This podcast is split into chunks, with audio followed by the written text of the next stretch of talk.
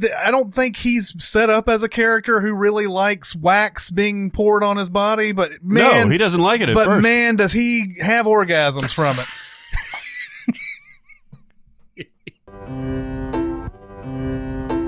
Welcome to Sincast, presented by CinemaSins.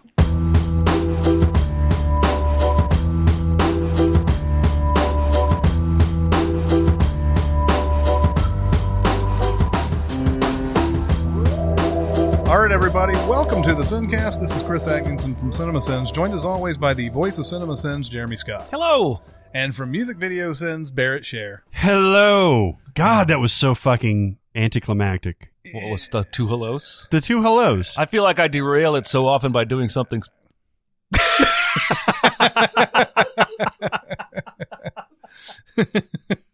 ah, anyway, here we are. Yes. we are here. are all here. Yeah, I, you know, we can't come up with different ways to say hello after 150 something plus. yeah, Podcast. Man. Seriously. Come on. Some days it's just Some gonna days be it's hello. going to be bland. Oh my I'm sorry God. to say. Speaking of which, yesterday as I was going through this, and I, I sent you guys some of those stats and all that stuff, but we've been doing this right at three years. Like uh, next week, I think it's three years. It's Mm-hmm. Hmm? crazy. I got a little emotional. You got a little emotional. I got a little emotional yesterday thinking about it because like because I I started thinking like three years it's a long time and we've been consistent all the way through. Started off in different cities and now, you know, built out the studio and all that stuff.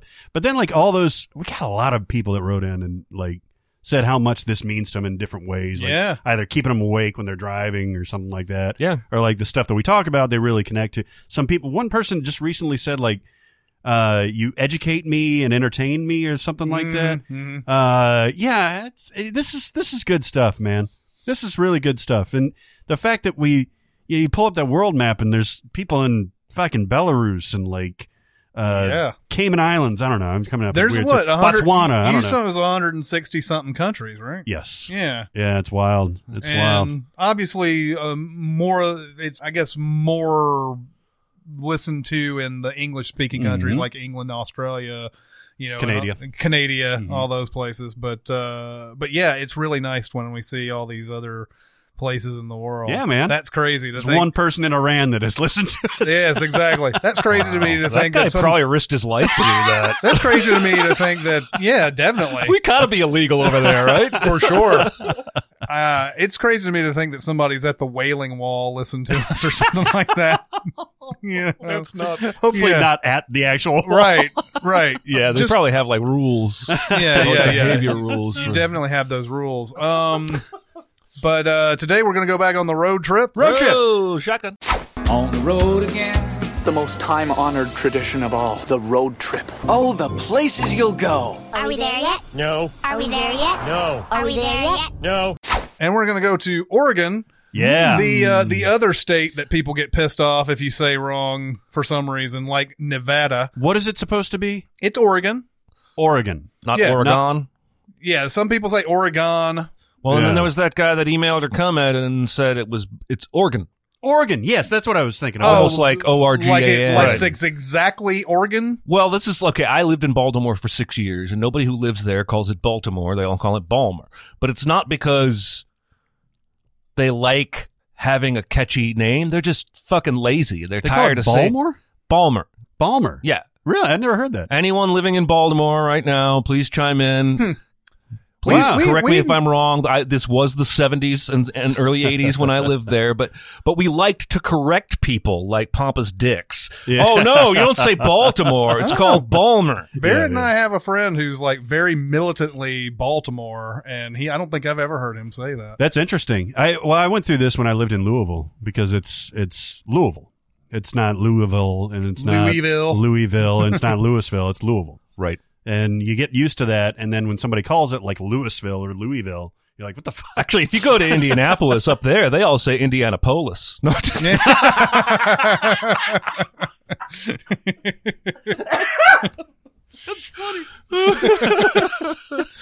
oh, Oregon, Seattle's hat. yes, I've never been to Oregon. it would be be I don't boots. know. It'd Seattle. be boots. I don't fucking know. Seattle is Oregon's hat. Can- Canada is, is, is Seattle. I don't fucking know. I went to Seattle once for three days. That's it. That's my Northwest exposure. None of us have been to Oregon, right? I have never been to I've Oregon. never been. No, I really want to. I hear it's Seattle's pants. I've yes, exactly. I've only been to what I guess two Western states, mm-hmm. Nevada and California. hmm Yeah, I've, I've I've missed out. I need I need to go up there though. I know a lot of people who live up in Washington and stuff like that. And then I would if I went to Washington, I would go down to Portland because And we should go up to Vancouver to see our buddy uh, Jeremy. yeah, man, there's all so Actually, that's what we should do. Is we should go to Portland, and then we have an excursion up to see Jeremy in Vancouver, and an excursion down to Seattle to see LaRoche. Yeah, man. Or we just, you know, make those guys both come to Portland and meet us there. yeah, yeah, Mm-hmm. That's not bad. But anyway, yeah. Yeah. I hear it's Uh, great. It's beautiful. Yeah. yeah, Yeah. Uh, our first movie on the list is Antitrust. Speaking of, speaking of beautiful, Why is this set there? Why it's the Microsoft ripoff company set It- it live in Probably Portland? something like that. You remember Tim Yeah, it's set in Robbins Portland. is like evil Bill Gates. Well, here's the funny thing. I don't know if I've seen Antitrust. The the we were talking about it earlier before the podcast, before the microphones were on and all that, but uh, there's another movie called Firewall that came out with Harrison Ford. I have seen that. I don't think I've seen Antitrust. I remember it coming out, and I remember actually uh, as a projectionist starting Antitrust. I don't think I ever saw it. Though. it is. Did you see the Circle with Emma I Watson? never saw that. No. it's the exact same movie. It's basically the same fucking Yeah. movie. He gets he gets Ryan Philippe in one of his most stellar dramatic turns. Mm-hmm. He Mm-hmm. is a blank ass slate, man. he's such a great coder Mm-hmm. that Bill Gates, I mean Tim Robbins with Right. glasses, comes and recruits him to work at not Microsoft. Mm-hmm. And he's wowed by the campus and the napping lounge chairs Mm-hmm. and the yada yada and the whatnot. And he's dating Claire Forlani, who's lovely. Yes. Um, has any has any has anybody? I don't know. I don't know how to say this without sounding wrong. She's lovely, but it feels like she was almost never in a good movie, except maybe Mystery Men. Meet Joe Black. Yeah, yeah. She, Meet Joe Black's good. Yeah. Uh, and, Joe Black, and- I saw once, but it felt like It's dental long. work. And even Um, Yeah, it's though I would, long. I would never call The Rock good, The Rock is I was. Oh, I always serviceable. forget she's in that. yeah. Well, she's not in that very. no, no. So she's Carla, right? She's the the prom queen. She's no. Nicolas Cage. No, she's Sean Connery's daughter. she's his daughter. Who plays his wife? it's Or- Vanessa uh, Marcel. Vanessa Marcel. That's right. Yeah, who Oh. was on uh, Ve- Las Vegas. Winners go And General home and Hospital. fuck the General prom Hospital. queen. Yeah, exactly. Uh, He's like, Lisa so- was the prom queen. So he gets recruited. He's working for this company, and then of course he starts to figure out something shady. Something's fucked up. Microsoft may be doing shady things. Not Microsoft, I mean. Maybe sh- Have you guys seen the commercials for this TV preacher who sells the mineral spring miracle spring water? No. Mm-hmm. He actually doesn't sell it. He sends it to you for free along with some other bullshit. But like he's interviewing people in churches and one one guy always corrects himself. He's like, "My whole life turned around when I drank the miracle water. I mean the spring water." Cuz I think legally he has to call it spring water, not miracle water. Oh. and they've been coached how to speak, but he doesn't give a rat's ass. but they 'cause- kept it in the commercial. Yes, because he's the people he's reaching with this shit are flat earthers and the other Oh my god. Uh, Oh yeah, yeah. log cabin types. Um, sorry. Um, you know the lumberjacks and the militiamen. and then you know a thriller ensues. Will he get the information out to the right people in time? And will evil Bill Gates crush his larynx? We don't know, Yeah. but we do. Is Claire Forlani really his girlfriend, or was she a plant all along? She was a plant all along. Mm-hmm. uh, this this is a- a TV movie.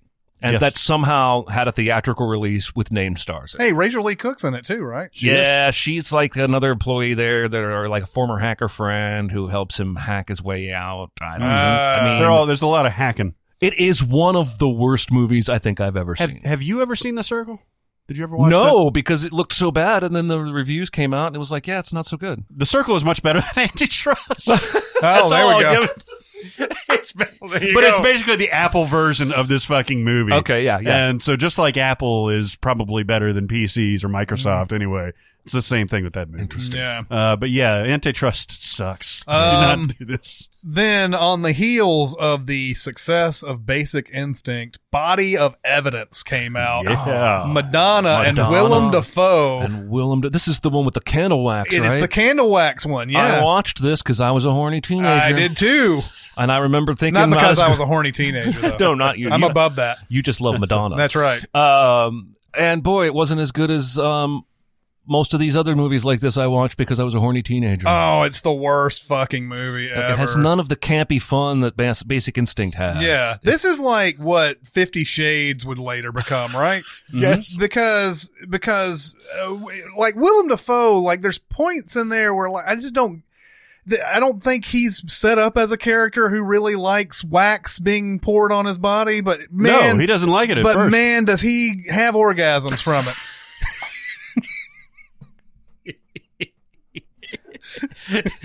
Boy, howdy. oh man, does he ever come?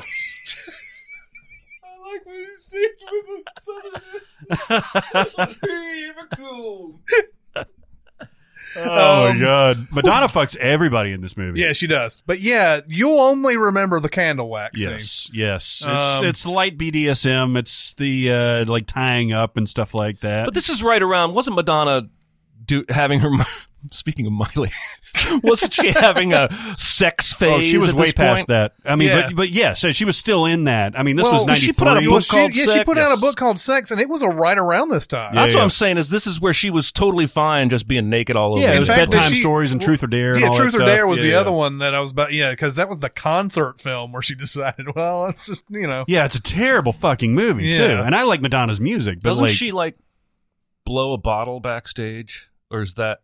Yeah, I'm, uh, I think that's right. yeah, something like that. It's been a What's- while since What's I've I kind may have to of what's kind of research. interesting is you would think you would think around that time.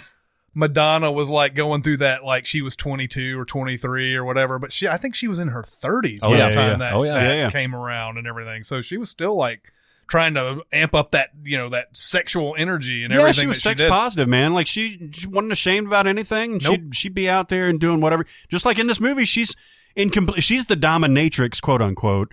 Uh, not formally, I don't think, but that's kind of her thing. She likes to be in control, and you know, she was in control of her own sexuality. She was the template for somebody like Miley or Britney Spears or Christina Aguilera or something like, like that. who all did it like uh, well earlier Yeah, than, yeah, than yeah. she did Yeah, and yeah. everything.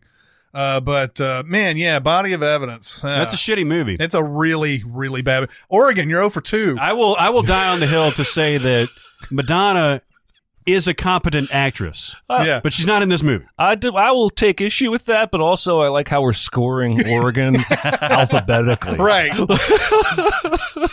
yeah, exactly.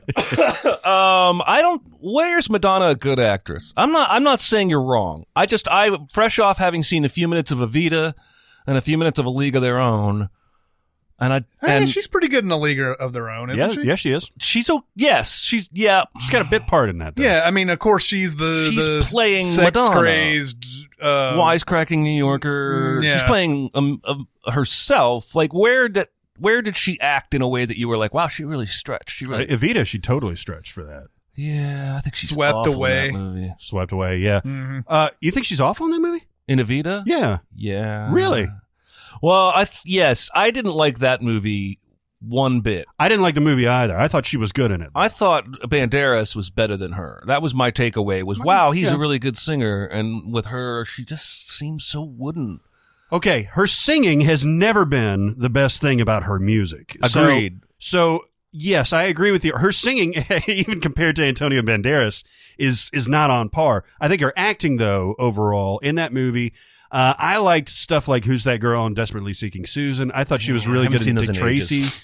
Um, so I think I'm not saying she's you know world class or anything like that. I think she's a competent actress. Okay, that's fine. Uh, Yeah, she this d- this movie she's not notwithstanding. like she's not like what we saw earlier, Brett Favre, and there's something about Mary. That's You know, I'll always you know, it'll be true to you. Um, Uh, next one. I don't- you know it'll be interesting to see what everybody thinks of this. Uh, Coraline, which I actually very much liked. Uh, when it came out, I don't remember much about it, but I did see it and I did like it. This is not a kids movie. Well, No. no, you tr- oh, you took your son.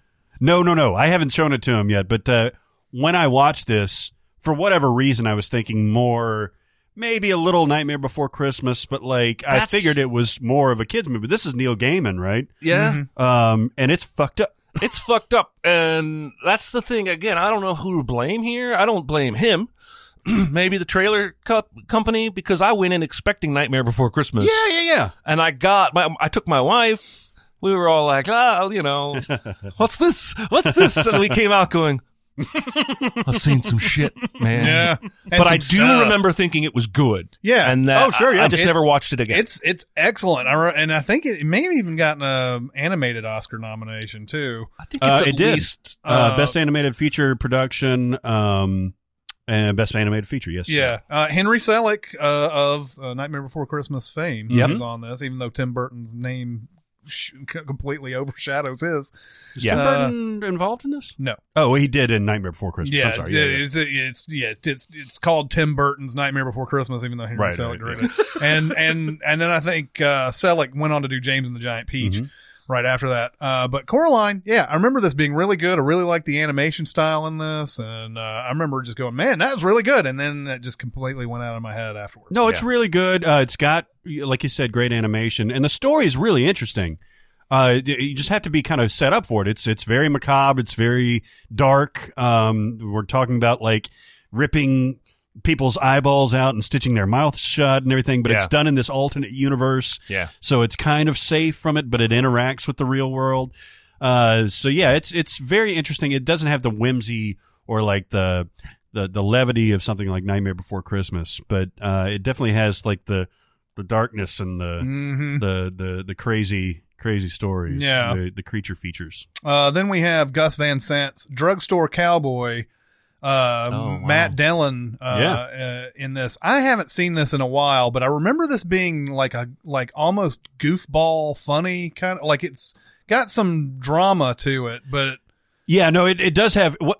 I think it's a drama more Yeah. that has goofball moments. it's got in real it. goofball moments, like Yeah. stuff you don't normally see in dramas Right. are in this. And the and he's a it's he a drug dealer. That's what it is, right? Well, he's an addict. I think he deals a little bit on the side, and some of it is is like heroin, some of it's coke, some of it's speed, that kind of thing.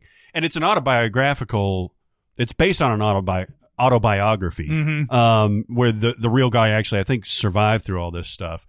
Um, and uh, it, it it's crazy stuff because he describes candidly being an addict and being at the low lows and you know doing whatever you have to do to get a fix and then coming out of it and then being dragged back down into that world and all that stuff eventually he gets ends up being shot um, oh yeah, yeah. so uh, yeah it's a, it's a really well acted i remember matt dillon being very convincing as the uh, as the protagonist you know some of these stories you ever see jesus' son you remember that that movie it had billy crudup in it um, yes, but it's based on uh, a, uh, a like a memoir by like a famous writer. I forget the guy's name, but that one had these moments of of goofballdom too, Mm-hmm. Mhm. because to survive something like addiction like that, like you really have to have some sort of a sense of humor and some sort of sensibility of like, you know.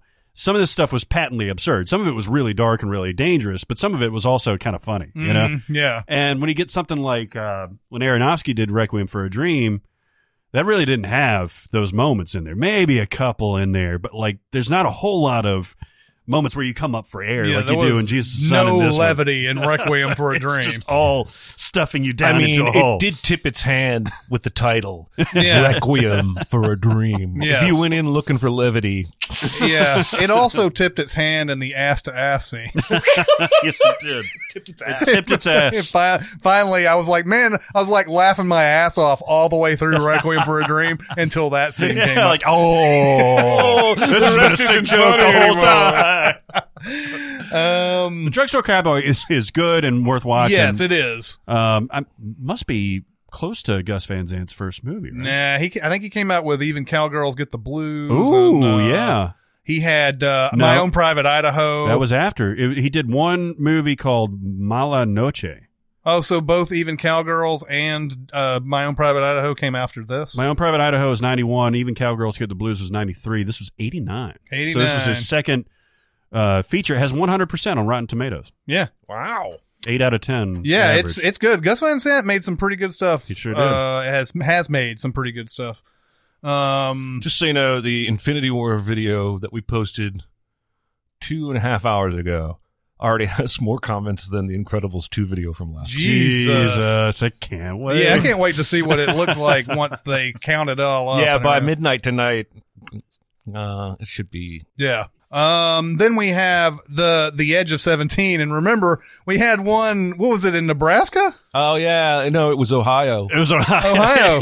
that uh, was not the one. I got but- so Oh. excited. I was like, yeah. I But love this that movie. is the one. This is the Haley Steinfeld one. this is really good. This one, uh, this one came out a couple of years ago, and it. I feel like they marketed it terribly, Yeah, I agree. and uh, they ended up like sort of was it uh, in the holidays, like November somewhere around there. They yeah, s- November 18th. Was They the, stashed this movie, and it had no chance to. I, I think if they had come out with this in like March or April or something Mm-hmm. like that, right around where you know like school's about to get out and all that, would have maybe gotten a little bit of an audience. But still, I guess it's still kind of a hard sell. Mhm. But I was there from the moment that that trailer, you know, came out. It was just so funny. There's so many funny things in it. And then you watch it and it's like, oh, it's a little bit different from what I saw on the trailer, but it's still really good. The trailer kind of sells you a straight up comedy, and it's got more depth than that. Mm. Um, I've seen this movie three or four times. Um, we were watching something the other day, yesterday, and Haley Steinfeld was on a. I think my wife was watching E News or something. My Mm-hmm. wife goes, "Oh, hey, it's that girl I like," and I was like, "Oh yeah, And There's she's like, that yeah, girl." From, and I was like, from, the, from that one movie," and I was like, "Oh, Pitch Perfect 3. and she was, or, and she was like, "No," and I was like, "Pitch Perfect 2. Eventually, I got to True Grit, and that was the one that she was thinking of. Uh, but no, this movie's fantastic. Everybody in it is great. Um, even the actor who uh, ultimately the, the video artist that ultimately is her love interest by the end. Uh, I can't remember that actor's name, but I remember he stood out to me the first time I saw it as he's great. Like he's going to be be great and stuff for a good while. Uh, I can't remember him. Is it Hayden Setso? Or Played Seto? Irwin. Yeah, Irwin. Yeah, yeah, yeah. Yeah, he's great. Um, her mom, who plays her mom? Kira Sedgwick. Kira Yeah. Sedgwick. she's great. And then you have uh, Haley Lou Richardson, who showed up uh, later in uh, Split. Split. Yeah, uh, who's really good in it too. She's the best friend. yes, yes. Uh, her brother's great. I love the dynamic between he, her brother and her uh, because it feels real, like a real sibling relationship. A lot of movies give you these sibling relationships that are either entirely antagonistic or entirely lovey dovey. When reality, for me at least, is uh, growing up with my brother, it was kind of 50 50 of each. Um, and this movie does a good job of they each get to vent and to explain why they hate each other, and then they kind of come to realize, oh, we're not so different after all. Anyway, I really, really like this Yeah, movie. Woody Harrelson uh, stealing it for the most part. all Yeah. over You can the- do teachers. This movie and Thomas Hayden Church and Easy A Yeah. nailed the teacher dynamic of somebody who actually listens to a talented student or a student that, that shows promise, but doesn't go to the pervy side and doesn't go to. Well, and it it's, doesn't- it's a male female dynamic, Yeah. but it's not that. But And- also doesn't tolerate shit. yes, Right. Well, especially Woody Harrelson in this well, movie. yeah, but even Thomas Hayden Church is like, Yeah. what is it with this outfit? Like, what do you do? Like, Yeah. Yeah, they're, exactly. they're willing to talk to the student as people, um, which I think makes a difference. I mean, we don't have enough teachers like that, maybe. Yeah. Anyway, yeah, this movie's and, fantastic. and Woody's tough on her, man. Woody doesn't take no shit. well, yeah, because Yeah. she even says my dad died, and he was like, "I think you can only use that excuse for like a year." yeah. He's like, you're interrupting my lunch. well, yeah.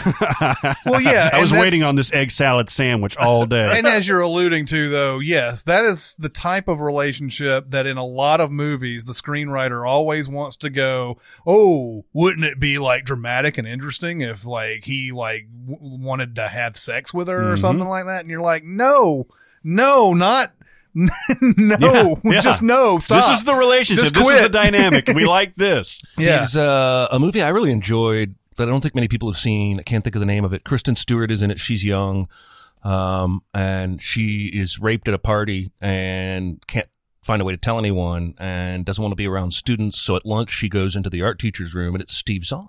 Uh, and he plays exactly this kind of teacher where he can see that she's got talent and pain and he wants to nurture the good, not tolerate the bullshit. And so like, he's like, all right, well, if you want to sit in here and eat your lunch, you're going to do some art while you're in here. This is not like a playground. This is not a lunchroom. So he starts pulling the artist out of her. Um, I can't- I can't- I've seen this movie twice and I can't remember the name of it. It's got one of those generic names like Only the Brave. Um, and I can't remember anybody else that's in it but those two. But he was another one of these teachers on film that that goes right in that class you're talking about with these two. Speak. Huh? Speak. S- That's it. no kidding, man. That's, that's as fucking generic. as Yeah, you come can on. You can't Google that shit. Yeah, exactly. get. Speak movie. Yeah, I- if I put in speak, Google's going to come up with Google speak. that's Uh, interesting. I want to see that. I bet that's. Uh, I bet that's pretty. I bet you Jonathan's seen it. DB Sweeney's in that. Uh, then we have the remake of John Carpenter's The Fog. Yeah. Mm, Um, God damn. Have you seen this movie? yes. Is this one from the 80s? No, this it's 2005. This was 2005. The first one was 1980, had Jamie Lee Curtis in it. That's the only one I've seen. yeah, this one 2005 has Maggie Grace in it, Yeah. Oh. and um, and uh, Selma Blair and Tom Welling. Um, What the fuck is Tom That's Welling? one from Where Six have I to seen Midnight. him? Um, Tom Welling is Oh, supernatural. he was in uh, Smallville, Smallville. Smallville, yeah, yeah, yeah. not supernatural. They're the same show. yeah. Yeah, yeah. Um, Supernatural and Superman, same thing. Uh, but no, this movie has a 3.6 on the IMDb, a well-deserved 3.6. Yikes. Um, who brought who brought us this treasure? Was it Sir Rob Rupert Zombie? Wainwright. Rupert Oh. Wainwright, who did Stigmata, He's done a bunch Uh, of music videos too. yeah, he's done a bunch of music videos. Um, Stigmata though.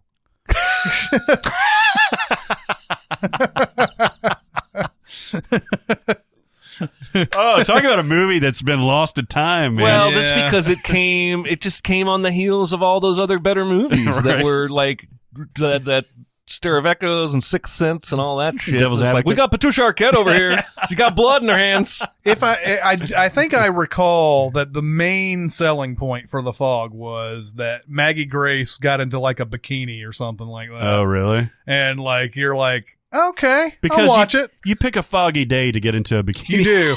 It wasn't maybe it wasn't a bikini, but it was something where they were like ass prominent shot, you Oh know, my like that God. type of thing. I'm surprised we haven't had a crossover film yet. The Mist versus the Fog. well, that's what I was about to get at. I don't know which story came first, Stephen King's The Mist or if The Fog came because Fog was 1980. Mm-hmm. Um and The Mist was in that collection of short stories. Was it uh, f- different seasons? I, I can't keep those straight. um but uh but th- both of them have uh yes, a fog or mist that have things inside them. Mm-hmm. that uh, come out to kill people, and then this one it's spirits, I believe, or Yeah. something like that. Uh, yeah, the movie's horrible. Three point six. fucking I'm sucks. kind of surprised that it's that low. that's that's pretty. but it but it's well deserved. Mm-hmm. Yeah, the movie sucks. Very ass. bad. Uh, okay, here's one of the all timers, and I still haven't seen this movie. Freddy got fingered. oh Jesus! Oh Jesus! Tom Green.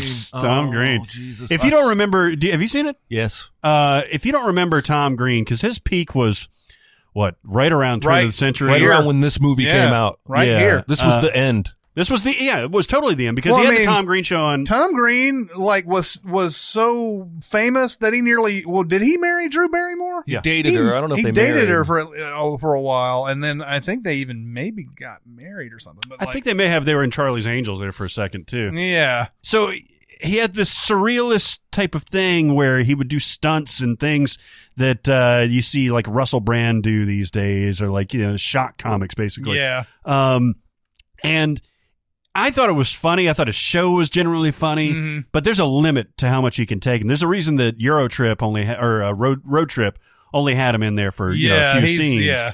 Watching an entire thing. This has got uh, Rip Torn in it too as his dad. Uh, he he he takes it. It's it's an hour and a half of his comedy concentrated. There's a, a scene where he jerks off a horse, like literally. There's a scene where uh, where like he crawls in like a, a deer carcass. And there's a, a scene. The famous scene is the sausages scene. Do you remember this one? Yes. Where he's like, he's Daddy, would you like some sausage? Daddy, would you like some sausages? And he's got sausages hanging from all over the room, and he's playing a keyboard. And that part is kind of funny, but like the, the rest of it, the, the rest of it, it's not funny in context because you're already sick of his shit by then.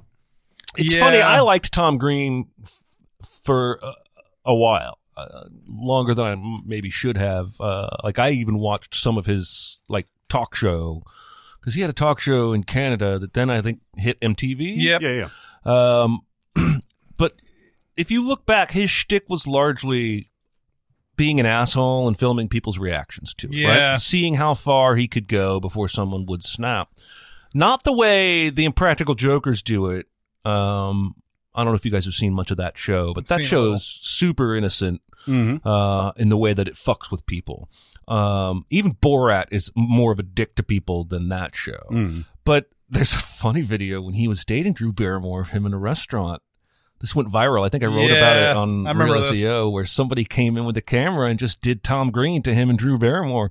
Oh, like, yeah. hey Tom, how's it going? You mind if I join you? What are you guys having? And they were like, hey, we're trying to have a private life, blah blah blah blah. blah. And the point was, well, yeah, so was Well- everybody else that you film, motherfucker. It's exactly how I feel about all of that shit, Mhm. even in Practical Jokers. Yeah. I, I mean, I know it's a little bit more innocent and everything, but in general, don't we all just go out and hope we don't get fucked with most of the time? yes. and and like when people when you're when you've got like a very set like things you got to do and all that and then somebody starts just doing some shit because of some laughs or whatever i start really uh, empathizing more than i should maybe with these subjects Yeah.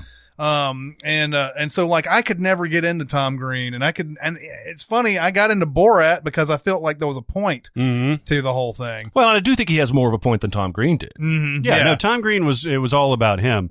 Uh, Drew Barrymore and Tom Green were married for about four or five months Oh, in okay, two thousand one. yeah. but By the way. Mm-hmm. Uh, it's the same thing with when punked was a thing for a while there. Like, like I can s- I can sort of get on board when it's a celebrity or whatever because fuck them. But like uh, even then, I was just kind of like eh, that that poor ass Zach Braff man. That oh one- yeah, that one Didn't he hit a kid? he did. Yeah. Did he actually hit? He threatened to hit. He oh, did. They really? didn't show it Oh, on oh, the, my the God. thing, but like, I mean, it made it made it look like his like you know was it Porsche or something got Something. got wrecked. Yeah, yeah. yeah. or got destroyed. And of course, he's going to be pissed off about that. Well, and it's not comedy, man. It's just lying. It's like, right? It's just lying. Yeah.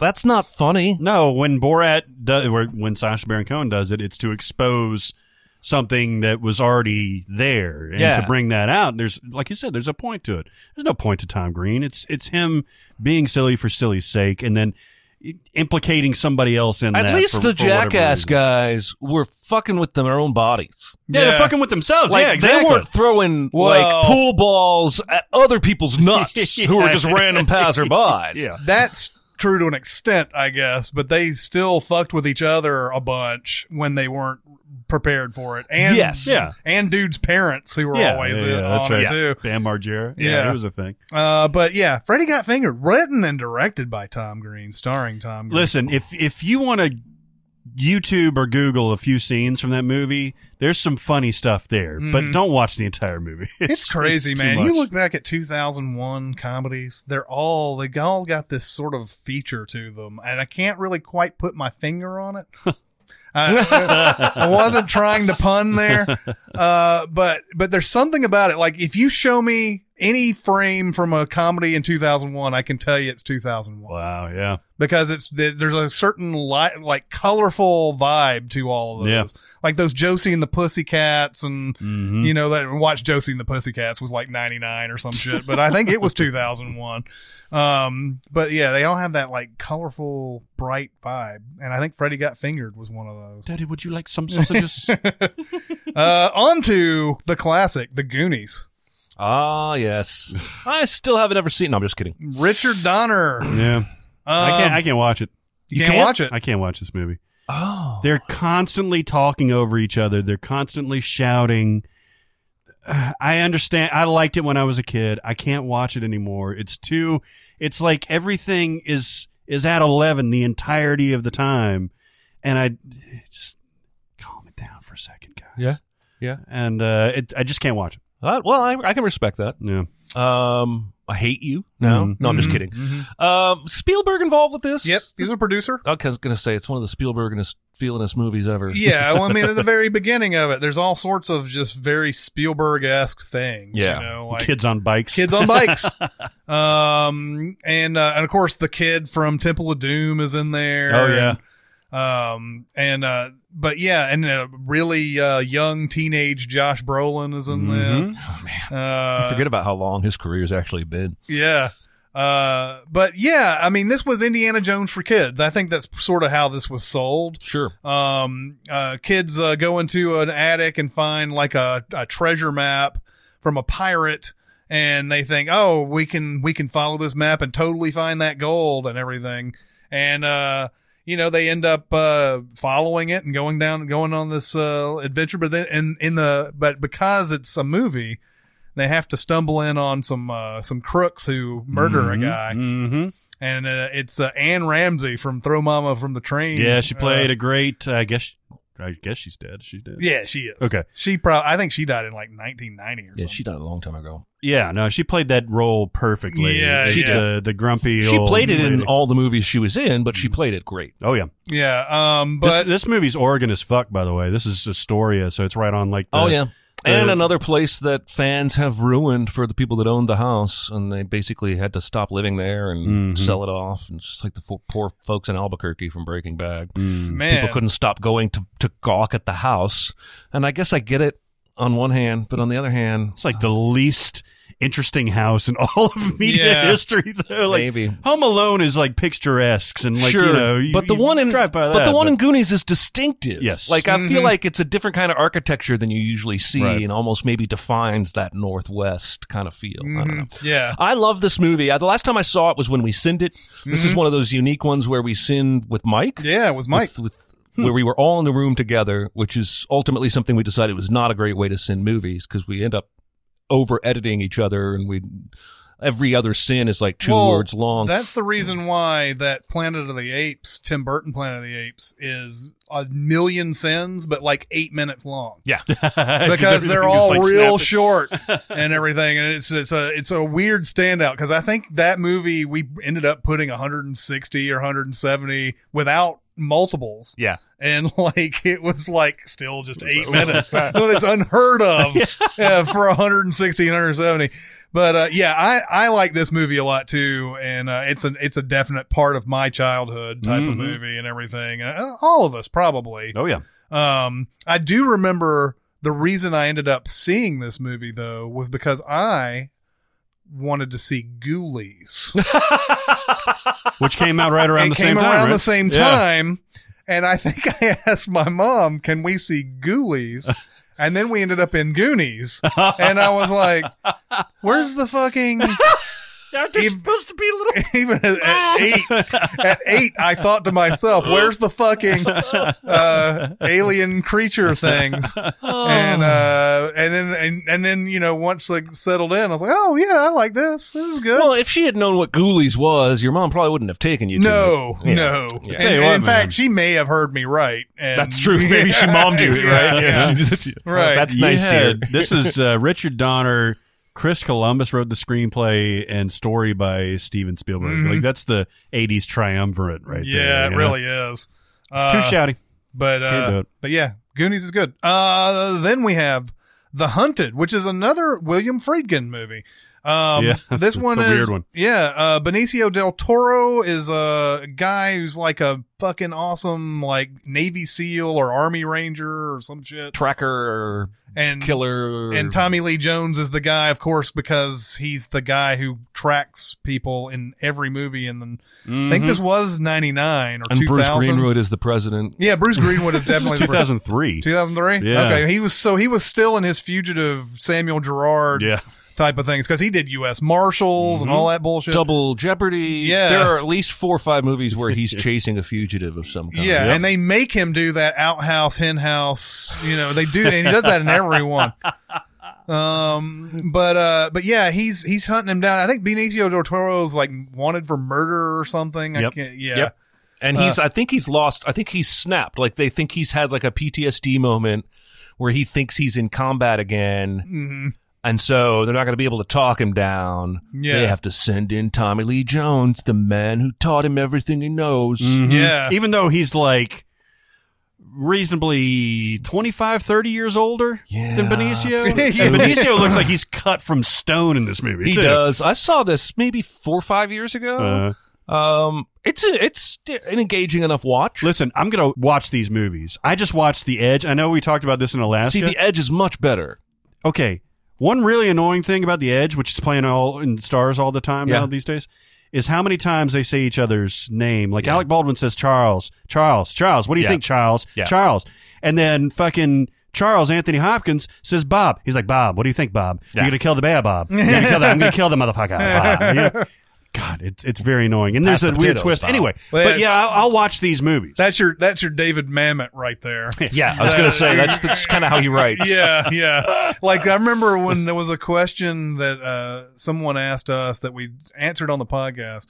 Uh, I went to that particular scene for whatever the answer was, and I was sitting there going, "Holy shit!" He says a lot of the same things over and over and over again in this Yeah. thing. Um, I'm not gonna die today. I'm not gonna die today.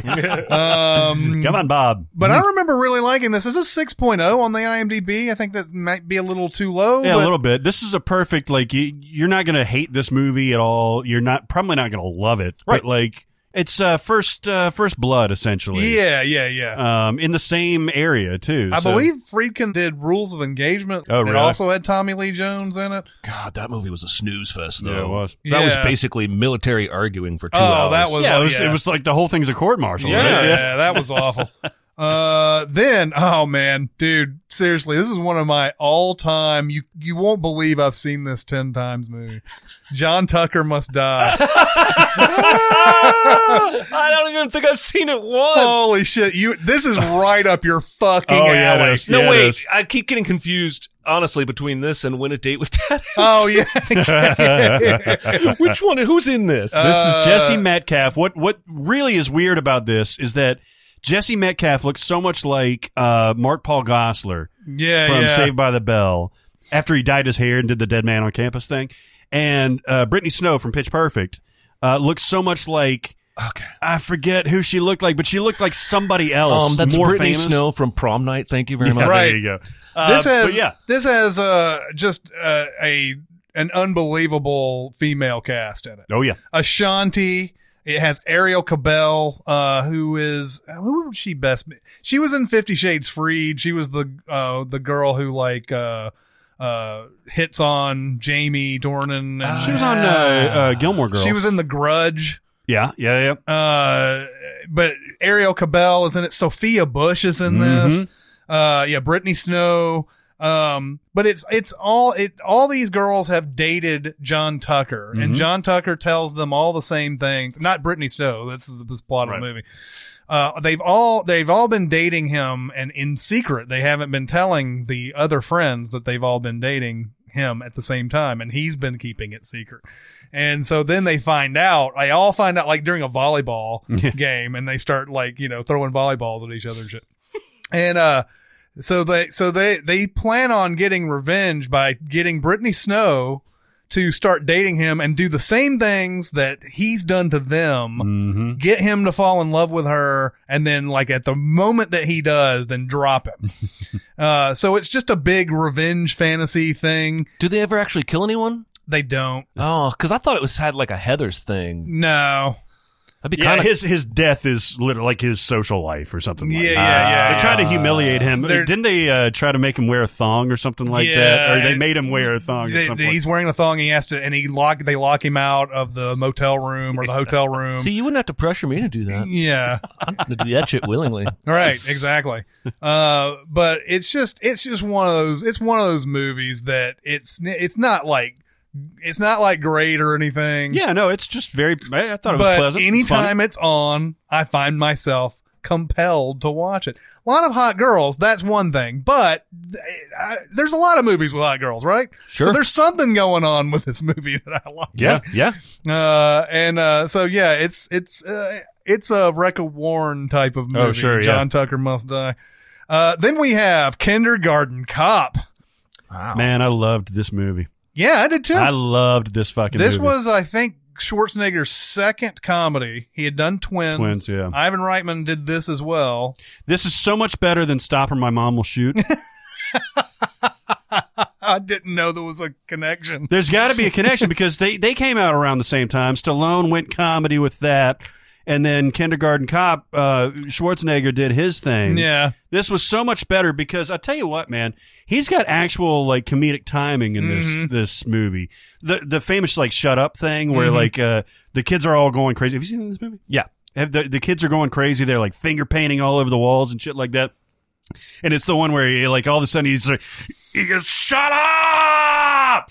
And he's like, "Shut up! Shut up! Shut up!" And then like he he he has to escape because they start to cry, and he has to escape. So he goes out the the door and everything, and he's running to the door, and all of a sudden he like he turns back and he's like.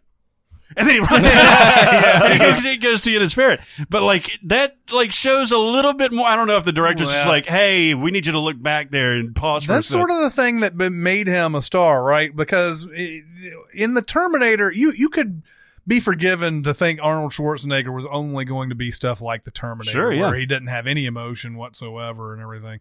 But he got he he he really had a sense of humor about himself. He never took himself seriously. So uh, movies like The Running Man and Predator and all these that came out later basically showcased that, and he showed that he had some sort of comedic chops, even in movies that weren't comedies. And yes, they put him in some really ridiculous comedies, Twins and, and Kindergarten Cop is another one, Junior. Junior for sure. Was that And- a comedy? yeah, exactly. And uh, and jingle all the way and all that. Uh, but uh, but yeah, kindergarten cop. Uh, uh, forever put into the vernacular. It's not a tumor. That's right.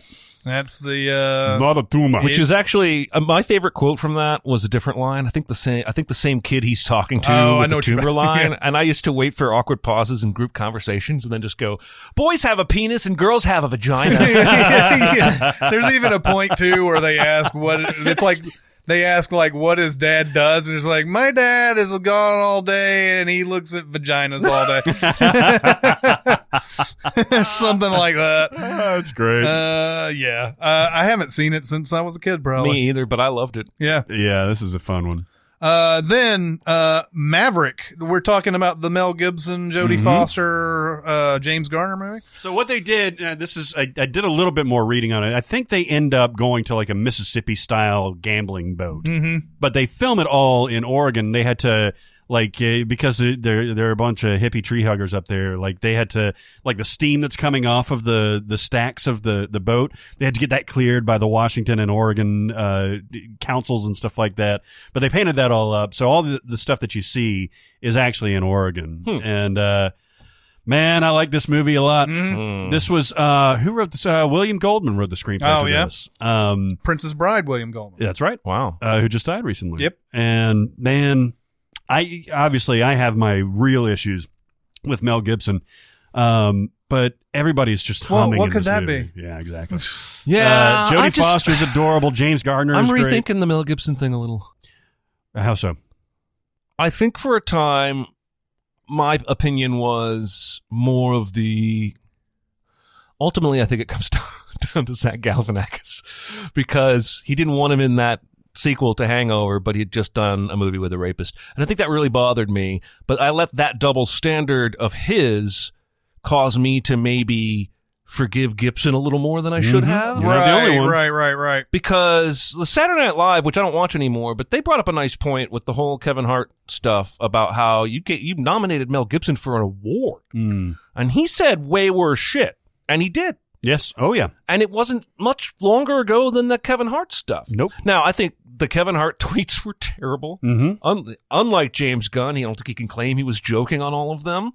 He said them. I've got very little pity for this man, especially the way he decided to handle it once it all came to light Right. Yeah. with no just a kidding. big middle finger, finger to everybody. So I, I've got no pity for him.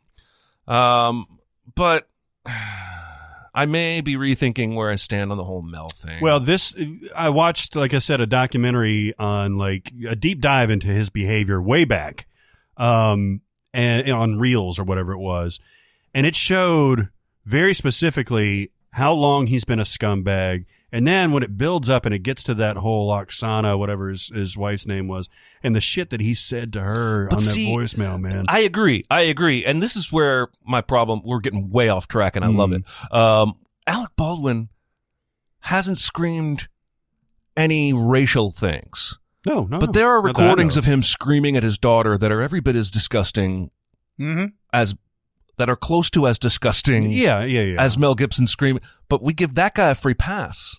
I mean, I, I, I would say comparing those two, which are very similar. Yes, they're both egregious. The stuff that the stuff that Mel Gibson said is not only egregious towards the person to whom he was saying, but the stuff that he he envelops that Yeah. you know the, the the these terrible epithets and stuff like that is just coming from a place of just blackness and grossness to where I always separate the art from the artist, but when it comes to him, it's getting a little hard. Well, to, I think to it's really getting a do little that. hard everywhere, isn't Yeah. it? Like I apparently CK or Louis CK is just going to get to come back and do comedy again. I think there's enough of a pushback on him though to where things ain't going as easy as he thought they well, were. gonna no, go. he's not going to be able to fill arenas again, probably. No, Not but for a he- long that man time. took his dick out and wagged it in people's faces without permission and without warning. Mhm. I think we I think we're in this I think I think we're throwing around people deserve a chance to grow and change a little too loosely with some of these people and how long of a pattern of behavior there is Right. and some of these people on how egregious that behavior is because yesterday I saw a Twitter ta- tag war trying to determine who's the king of R&B and Chris Brown was up there and I'm like, okay, I'm struggling with how I feel about Mel Gibson and should he be allowed to make movies again? But uh, here's a man, ah, just I feel just just fucking murky. Yeah, yeah. It's it's Everything's it's gross murky. to get. I mean, it's like were, were we happier back in the days when we didn't know this shit, uh, and it was still going on? But it's not like in 2011 when Kevin Hart is tweeting about not wanting his kid to be gay and using gay epithets, basically. It's not like that was commonly acceptable then. no, We no. weren't we weren't pouncing on people on Twitter the way we are. We weren't trying to use social media to get people fired the way we are. It wasn't the Me Too era, but it wasn't acceptable. I'm not worried about any tweets from my early days that having the, the F word in it right. Yeah, because yeah. I didn't ever do that Yeah, shit. exactly. I learned that shit was inappropriate in middle school, Yep. and that was the '80s. Uh, so you know, I, I just think we- maybe we're defending too many people. It, there- there's there's al- I mean yeah there's also the the era specific uh, type of things going on here where like things that were acceptable to say they were there was a big debate on Twitter about some song recently did you see anything about this Baby, it's cold outside. well that was one too but uh, there was another one that uses a homophobic slur in it Money for nothing. yeah, well, it, could, it it wasn't money for nothing, but that's one that does. Yeah. Um, but uh, it was some song that there was a debate about, and this one guy was like, you know, this is the word that a lot of gay people have heard when they were being beat down and all that, and and then other people were like, listen to the context of the song, which is m- my view, by the way. Listen to the context of wh- how things are being said. Does it have real hate behind it or not? And if I feel like it doesn't, then I kind of lean on the fact that it's okay, unless you're just doing it in an excessive way of some sort, you know. Uh, but uh, but yeah, there was a big debate about this, and this song came out in like the freaking 80s or something like Hmm. that. And I'm like, you cannot apply No. the same standards No. now in 2018 to that song in the 80s. You can't just say, "Oh, they should have known better," because Right. they didn't. No, I agree, and that's why I'm saying if Kevin Hart's comments with you, you know the gay slurs had been made in 1985 in a high school yearbook, Yeah. I would be totally against anyone coming after him for it because it was as terrible as it is. It was a lot more common for people to throw those things around back in the 80s, uh, but it wasn't. It was 2010, Oh, 2011. yeah, that's a little bit. That's a little bit more. Recent. Mm-hmm. And he's blatantly telling people who on Twitter he's fighting with, he's calling them names that I'm not comfortable even saying out loud. And he's saying things openly like, if my son comes home and wants to play with my daughter's dollhouse, I'm going to break it Mm-hmm. and tell him, no, stop it. That's gay. Mm-hmm.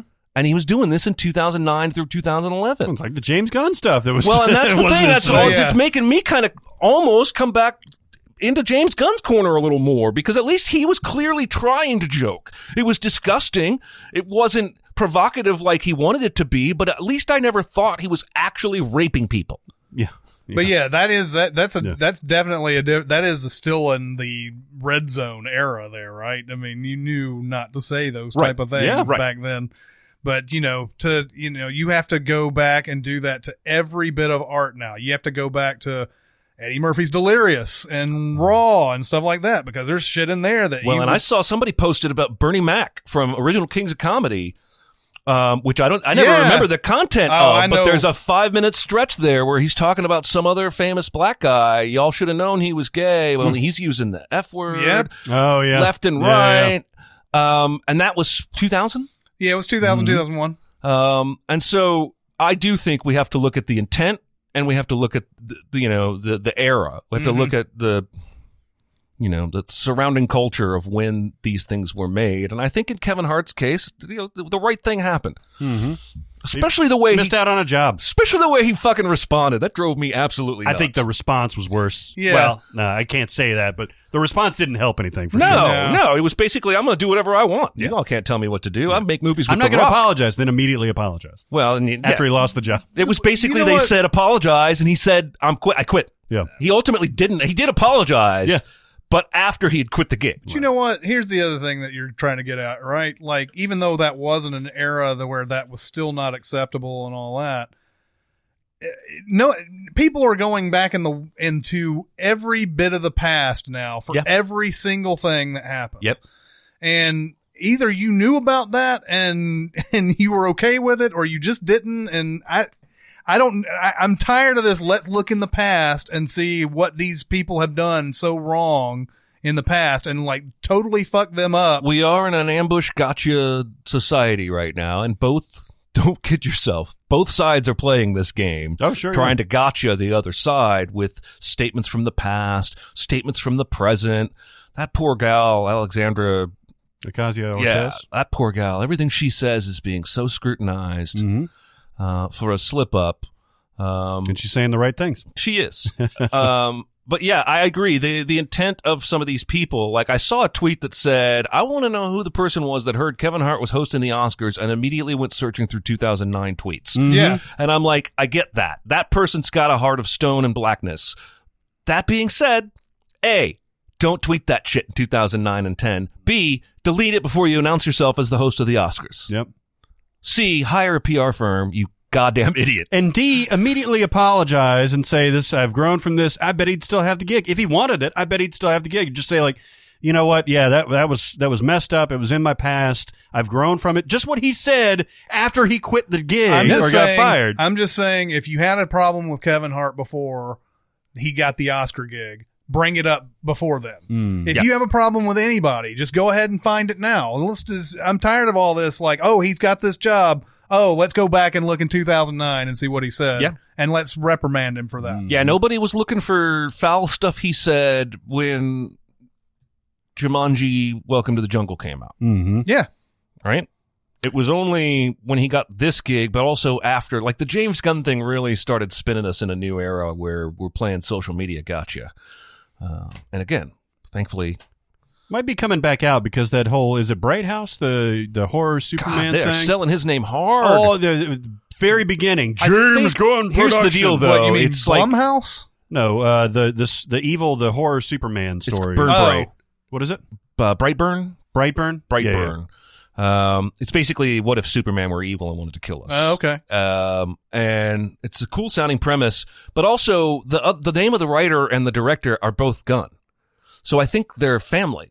Yeah, they, he's got a bunch of brothers. Oh, the screenplays. Yeah, Brian Gunn and Mark Gunn. The and director so is I think Urevsky. they probably the marketing team probably went. There's no there's no reason hiding the James Gunn connection, and you know he Double down did- on it. He is apparently getting hired to at least write for DC on Suicide Squad two. So let's double down. His brother is a well-known character actor. He's in Guardians of the Galaxy. And all Oh, that. he's So the the I'm- skinny guy at the end that plays yeah, with the Yondu plays with thing. the arrow. Yeah, That's a different. different brother altogether. It's right? a That's different Sean brother. Gunn. Yeah, it's Sean Gunn. He's he's been in uh, a bunch of stuff, but uh, I think he's got like four or five brothers, Hmm. something like that.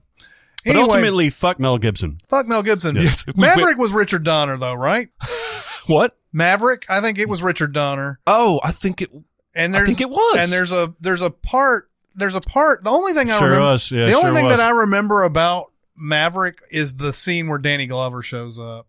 Because he's a robber or something like that. Mm. Oh, and there's yeah, a yeah. point where Danny Glover and Mel Gibson look at each other and there's this moment of recognition. Yeah. And then Glover runs out and says, I'm getting too old for this shit. Yeah, Um, but yeah. it's a nice little little like uh, surprise twisty ending to it. Uh, everybody's double crossing everybody. Mhm. It's got a little too much of that. Like if we were sitting this, we would definitely be like one too many double Yes, crosses. I think I think there's probably one too many. and maybe uh, ten minutes too much poker. But I do think this movie is enjoyable. Mm-hmm. You don't care about poker. You don't want. You don't care about the suspense of is Maverick going to win the game. Well, especially at the end because they go they go through the initial like probably about ten minutes of play before the break, then show the break where Jodie Foster and Mel Gibson have sex, and then they show the second half afterwards. Yeah. It's like, all right, you know, I get uh, just get to the part Is where they have Coburn sex. in this? Oh, yeah. that's what I thought. Yeah, yeah. I think it's enjoyable enough. I remember again. Of course, I saw this the same day with uh, I saw Jack Nicholson's Wolf, Yeah. and so probably neither movie ended up coming off very well to oh me. my that god. day. Sp- well, if you saw Wolf first, then that's I just don't. I don't really remember. But yeah, Marking that could my have soured the whole territory. night. I'm marking my territory. um. Then we have uh Mr. Brooks. oh, Yeah. I did Did- not know this was Oregon. I did Yeah. not either. Uh, Kevin Costner and Dane Cook. and, Dane uh, Cook. Uh, this was I remember when it came out. Kevin Costner said, "If this is if this uh, turns out to be a hit, we'll make a series of them." And uh, no, it wasn't a big hit, unfortunately. Uh, movie's very good, and it's one of those uh, movies in the past ten years that probably should have had a bigger audience. Yeah, and I even tweeted a few months ago that they should do a sequel today with Danielle Pennebecker as a grown up, Mm-hmm. his daughter, Mhm. and she's a killer. Just as the movie ultimately hints at. Um, uh, Yeah. I love this movie. I do too. I Demi Moore, I could take or leave. That's Yeah, that's true of yeah, most yeah, movies yeah. she's in. Um, but William Hurt and Kevin Costner and their interplay together is fantastic. Yeah. And I love the way this movie chose to portray his I guess insanity. I guess he's Mm-hmm. he's created this other person that talks to him. Um but you know the times they show us William Hurt and the times they don't are basically perfect the Mm-hmm. way they've set it. I, I love this movie. I would love to see a sequel with Kevin Costner. I'd love to see his daughter off killing. Um, it sounds worse than it really is. But, But also, they do set that up, though. I mean, they They s- do. and it would be awesome. I'll tell you what. The first time I saw that movie, this movie's old enough. I don't, I don't have to worry about spoiling. no, it, I don't do think so. It came out ten years ago. Okay, so that the first time I saw it, when he has the nightmare of his daughter killing him with an ax and I didn't realize it was a nightmare at first. I thought we were actually t- going here. I loved it. Mm-hmm. I, I'm actually a little disappointed the movie doesn't go there Right. because that would have been rad. But clearly, that's where it's going down the road. Uh, was it Marge Hel- Helgenberger? Yeah, Mark Huckenberg. Everybody's really good in this Yeah. movie. It's really well shot. It's it's almost the same type of uh, reaction we had with Game Night, to where you don't expect a movie like that to be shot so well. Yeah. Mr. Brooks is like real sleek. It has elements of the noir, but then there's also like just kind of like it, it looks nicer than the, the typical thriller, you know? Yep. It's Yeah. really good. Good stuff. Uh, yeah, I would say that's a big recommend, Mr. Yeah. Brooks. Uh, then there's Mr. Holland's Opus. Oh, I really liked this. Oh, I love Um, this movie. I was uh, I was uh, in my first theater when this came out, and I have seen the ending of this movie a good twenty times probably because I used to go in and watch uh, this on break, and uh, you know that whole thing where all of his students ca- uh, band together at the end and and play his his music at Mm-hmm. the end is uh, it's really affecting. And uh, Did you ever cry? I think I have. I cried the first time I saw, I saw this movie uh, I- for sure. It came on recently, in fact. Oh, and I really? watched it and I was like, God, it's this. I mean, the, the journey this guy has taken because it's in in essence, Mr. Holland's Opus is a movie about how schools defund uh, de- defund music programs, Mhm. and uh, and so like he's of course ambitious and he wants to teach the kids everything. He wants to teach them rock and roll. He wants to teach them jazz. he wants to teach them all this stuff. But like, uh, but like, uh, just through the years, all the people he's helping and and all that, like the the girl who wants to quit school and become a big like I, I think it's an opera singer or fl- I can't remember what it is that she does. Um, but like, uh, how many people he helps throughout all the years? I think Terrence Howard is in this. He is, yeah. And like Terrence Howard plays a, s- I think either a student or I can't remember what he plays in this, but when he leaves the room, he says, "Next time, baby." yeah, that's right, that's right. Um, What this movie touched for me was uh, this is everyone, right? This is 99.9% of people with creative ambition is that they ultimately find themselves in a job that is not their dream. Because he, Mr. Holland wants to be a composer. He wants to be a big time composer guy. And he's, I think, only starts out teaching to pay the bills Yeah, yeah. and ends up kind of liking it, but kind of stuck in it and then ultimately, I think even at times regretting it because he has this opus he's been writing, and then he get this "This Is Your Life" moment at the end where all these people from his life show up that he has touched, and they play this thing that he's written, and it it gets me because I think we all have dreams we gave up to live a normal life, whether it was because we took a job to pay the bills or because we had kids uh, and we couldn't tour with the band anymore or what have you, right? I mean, Mm, yeah. I, I've always been jealous of my friend Josh, I talk about a lot because we both left college wanting to be writers and actors, and he's been doing it. And I was too afraid. I took a job. I needed to, I, I didn't have the bravery I needed as a creative artist to just, you know, work through those starving artist years uh, the way he did. I've always been jealous. There was this other guy that went to college with us, and his name was Joel. And he was one of those touched by God gifted musical individuals where he could sing all varieties with a golden voice and he could play five different instruments and he was handsome and he had a pretty girlfriend. And I remember asking like 10 years after college, what's he up to? And somebody said, he's teaching music at an elementary school. And it initially made me sad as fuck Mm, because I was like, that's John Williams. And he's in a- one little school. But ultimately, as the movie suggests, he may touch as many m- Sure. lives or touch them in better ways. I'm pretty sure I've touched your kids. Yeah. and they've touched me too.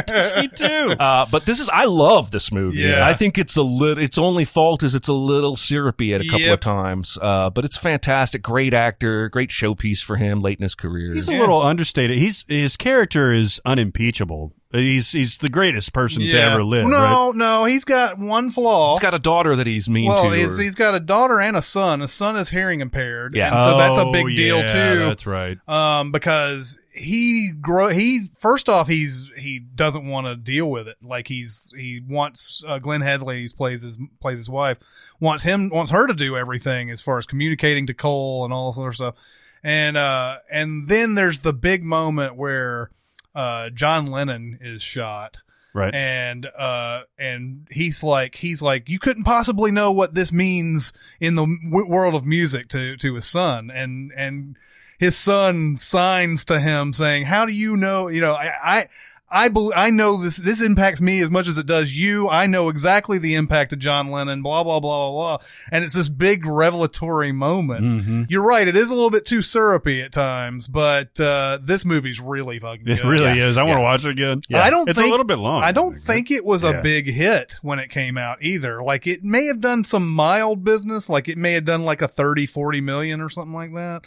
Um, Did 106 million. did it? well, Wow. worldwide at least. And what Wow, did it okay. do domestic? Because back then, that's all I ever really paid attention to was domestic. Uh, domestic gross was 82 million. Okay, so it did more than I thought it did. Um, but uh, really, really good movie. Yep. Uh, then we have One Flew Over the Cuckoo's Nest. Yeah, it's Oregon. You're uh, you're uh, b- uh, s- uh, bringing up your game, Oregon. no kidding. Started man. off over two. Started off with antitrust. and then we fucking threw in, body and then we had to throw in some Freddy got fingered and all that. But you got got some good ones in here. One flew over the Uh, cuckoo's nest. Do you all right? So Milos Forman has had a obviously an amazing career, right? The ones off the top of my head that I can think of are Amadeus, One Flew Over the Cuckoo's Nest, and Man on the Moon. I'm sure there's a million others, right? But those are those are like three of his most notable ones. People versus Larry Flint. Yeah, that's a weird one too. Um, I'm trying to like cognitively figure out if I like Amadeus or One Flew Over the Cuckoo's Nest better because obviously they're completely different movies Yep. but they are both some of my all-time favorites. Mm-hmm. Uh, this one, this one was like groundbreaking. I don't even know how this happened. Like Michael Douglas was a producer; he had to be like fucking twenty-seven or something like He this at this was point. 31 when was that- he really Yeah. still fucking young to Yeah. be? his dad was Hollywood royalty. Yeah. yeah, and probably- still kicking at one hundred two or Yeah, no something like kidding. that. And I'm, I'm not sure. Michael Douglas, uh, d- he had uh, what was the he he was uh, the Streets of San Francisco. Was that what he was on at the Yep. time? Yeah. yeah, that was his main thing back then. Was the was that show, and that's all. And then and then I guess he became. I don't know if that was his first producing credit or what, but the uh, one flew over the cuckoo's nest. Yeah, um, But I know that was what he was mainly known for as an actor was the Streets of San Francisco. It was his second, yeah, it was his first production credit. Uh, he was an assistant producer on Cast a Giant Shadow, but he was uncredited. Mm-hmm. So, yeah, this was his first production thing. And yes, he came from amazing stock, Hollywood stock, but still, like just the the talent and the Kesey and fucking uh, Nicholson and Michael Douglas and DeVito and like all these these character actors and uh, Nurse Ratchet. Yeah. Her name Oh, Mm, Elise uh, oh, um, Louise Fletcher. Yeah, Louise Fletcher. God, I mean this this movie hums like all the way through Mm-hmm. for me because it, it Mac is such a malcontent and just such a like you know he's a, he's he's a bad guy. He's a bad guy. mm-hmm. He's gaming the system. He's a convict. He's done some shady shit. Uh, he's essentially making this this boy go sleep with the with the experienced woman.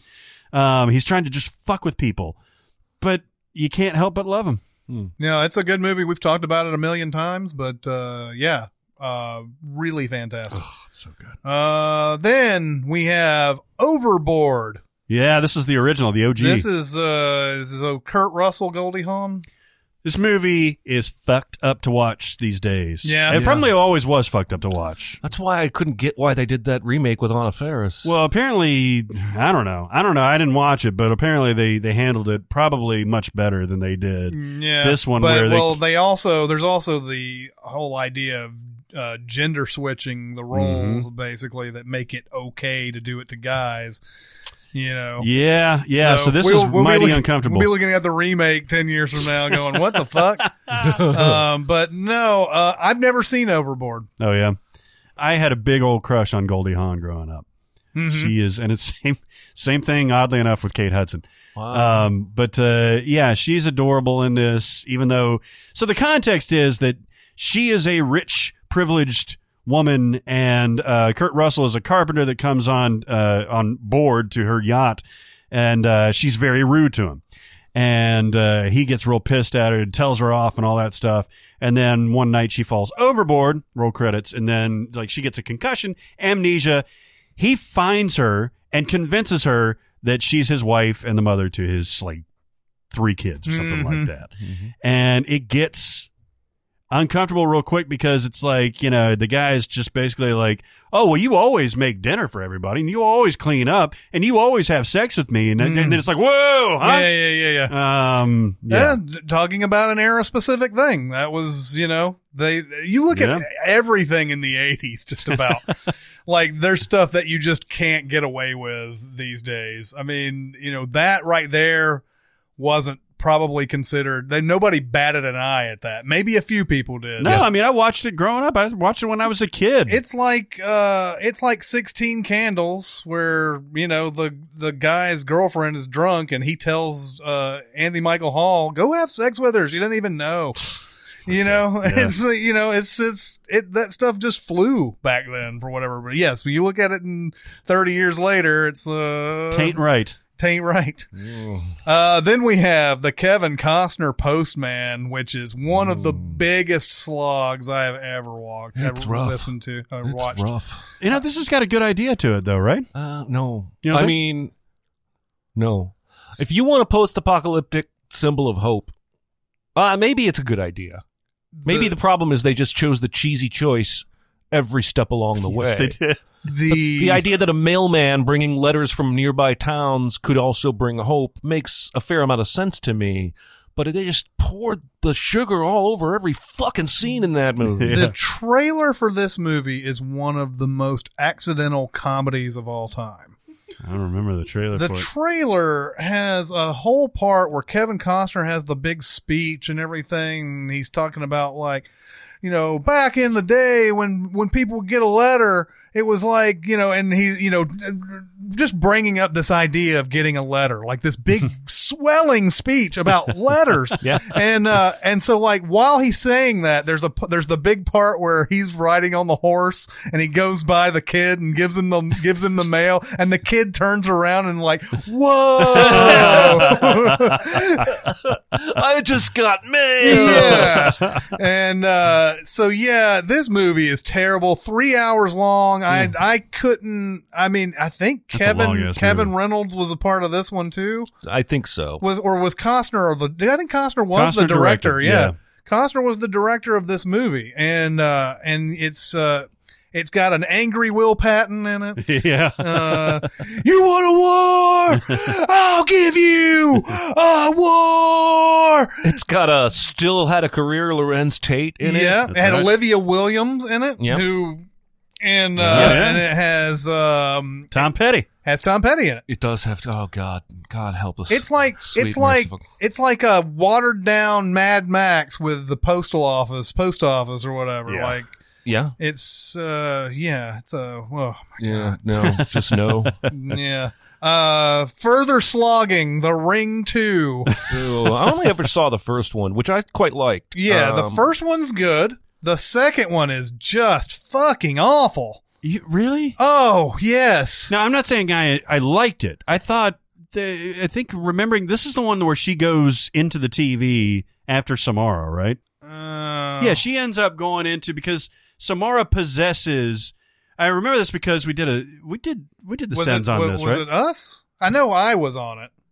I was on it in some way, uh, but but I, I rewatched it fairly recently, and yeah, it's not good. It's very formulaic and stuff like that. But she possesses her kid, like the Samara Yes, possesses the kid. yes. and she's got to That figure out how to happens. get Samara out of there, and then she's got to meet her on her own turf and everything. It's totally formulaic. Yeah, I just don't, didn't think I- it was I- for some the reason, I worst. don't remember her going into the TV or It anything was like it was that. at the very end. I'm I don't spoiling it. remember that, but uh, but like yes, the kid is is infected the entire time, Right. and he he becomes a murderer essentially. honestly, that kid was infected.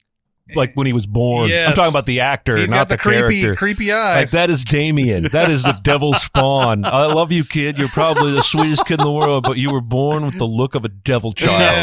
Yeah, yeah, it's very true. Uh, there's a whole long scene where they they go to some like fair. It's almost like in The Simpsons where like Homer's driving along and he's like, "Oh, a fair!" And then pulls yeah, that's true. um, but uh, they're at some fair, and then and Naomi Watts is like uh, going around. I don't even remember what she's doing, but like her kid just walks off, and he she doesn't even notice for like twenty minutes, and he goes into the bathroom, and he gets infected by Samara in the bathroom Yep. and everything. Uh, but yeah, that movie's awful. I did, I hated I it. got infected by Samar in the bathroom once. Yeah. I know, right? Yeah. I think a, a few people have. I just told Yeah. everybody my ex girlfriend gave it to me. Mhm. That's correct. You don't want to get a bad case of Samara. that's true. That's right. The Ring Two is uh, five point four on the IMDb. I think that's perfect. That's, a perfect that's rating. probably right. That's the perfect amount of pepper, Pepper Boy. Uh, this probably. oh, Emily Van Camp is in this. She's the Oh. first. Uh, she's She's, uh, she's one of the first victims in the movie. She's Captain America's girlfriend. She is mm-hmm. Modern Um, girlfriend. Yes. Yes, Granddaughter of Peggy, the not uh, old girlfriend. Susie. Oh, Uh, but yeah, she's she's cute. No, Peggy was the one that was in the 40s. You know, and uh, also oh, really? Hmm. also DeVay Chase, who was in Donnie Darko and played the little sister, is Samara. You know, Donnie Darko's Oh, been yeah. playing again recently. Oh yeah, First of all, why did we ever act like that movie doesn't make sense? oh, I don't know because I think it's I think it's probably because um, we want to feel smart. Maybe because I'm watching this watch through and I was like, that makes perfect sense. Yeah. I know exactly what the movie's telling me happened. He resets the timeline, right? Yeah, but, Oh. we, but- but we always acted like what, like there's so many interpretations of the Wada and the Who's It's and the what. I always forget angry skinny Seth Rogen is in that Yep. movie. I always remember Patrick Swayze is coming. when was this? Two thousand two. Uh, two thousand one. But mostly, I just wanted to say that that that slow cover of Mad World is still fantastic. Oh yeah, Two amazing mus- musical moments in there. It's the Tears for Fears, the Head Over Heels. Montage. Yeah. To open everything, and then the Mad World to essentially close yeah, everything. yeah. Yeah. Yeah. It's a good it's a good watch. Hey, It's coming on the the movie channels. One of the Showtime or stars has been playing it a lot. I'd give it a Ooh, I'm look. gonna, yeah. Yeah. It's been a while since I've seen that. I lo- I like every part of that movie. I love the voice on the rabbit. The voice on the rabbit always creeped me out. Yeah. because it's always ten percent lower and gravelier Yeah. and like more reverberating than you remember. Yeah, Oh yeah, I like it. it's I like good. I like their choices. I found on I it. found my rewatch to be quite quite enjoyable. Richard uh, Kelly. What besides Southland Tales? What did Richard Kelly do? Is after that Richard Kelly? He did the box. Oh, that movie sucked. It sucked. That's what I'm saying. He like took he made one great movie and then just went off a cliff or something. Yeah, yeah. I don't even know if he's made anything after the box. I'm sure he has. Did you ever see Southland Tales? saw Southland Tales once. Don't uh, don't Oh, remember my it. God, that movie. I saw Jeez. the box once, and unfortunately, I still do remember some of it. but I hate everyone in that movie. They are all evil people. Yes. Uh, say it isn't so. Oh God, the Okay. Marrying my sister. Uh, I could have sworn this was a Fairly Brothers joint, but it ain't. It sure feels like one. Did I they bet produce you, it? I bet you if they had something to do with it, and especially if they directed it, I bet. No, it probably would still not be watchable. They they are producers. Of They this are movie. producers. Yeah. Okay, well, it it's got it's got their stank on it a little bit. It sure does. But You talk uh, about movies that I mean, I don't think a lot of their movies would fly much moving forward into the future. Well, we were literally we were just watching There's Something About Mary before you guys got here. And we were saying like this is this is a really good movie and it's really like paced well, put together well.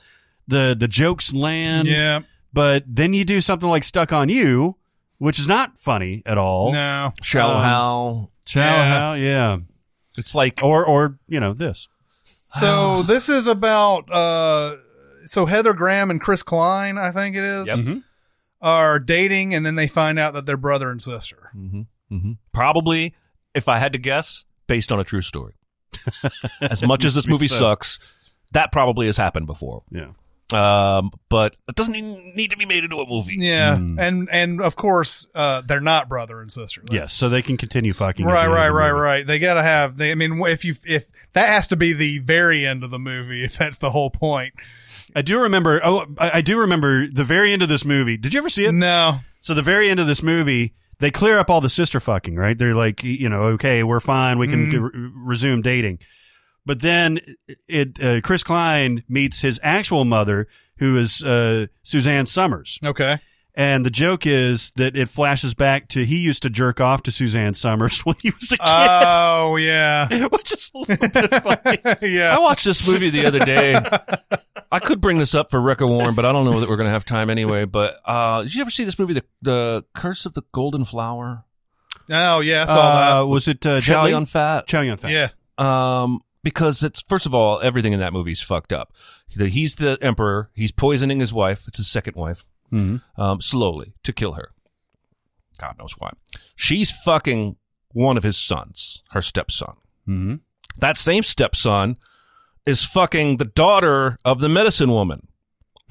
Medicine woman turns out to be the first wife, and the daughter of the medicine woman is also the emperor's daughter. So he's been fucking his sister all along, and he gets all horrified at that. And I'm like, you were fucking your stepmom the whole movie, and you're gonna get horrified at that? that's why when you're finding mates, you need to go out of town every once Yeah, you need to get out. You got to get out. I was this close to spitting on your carpet.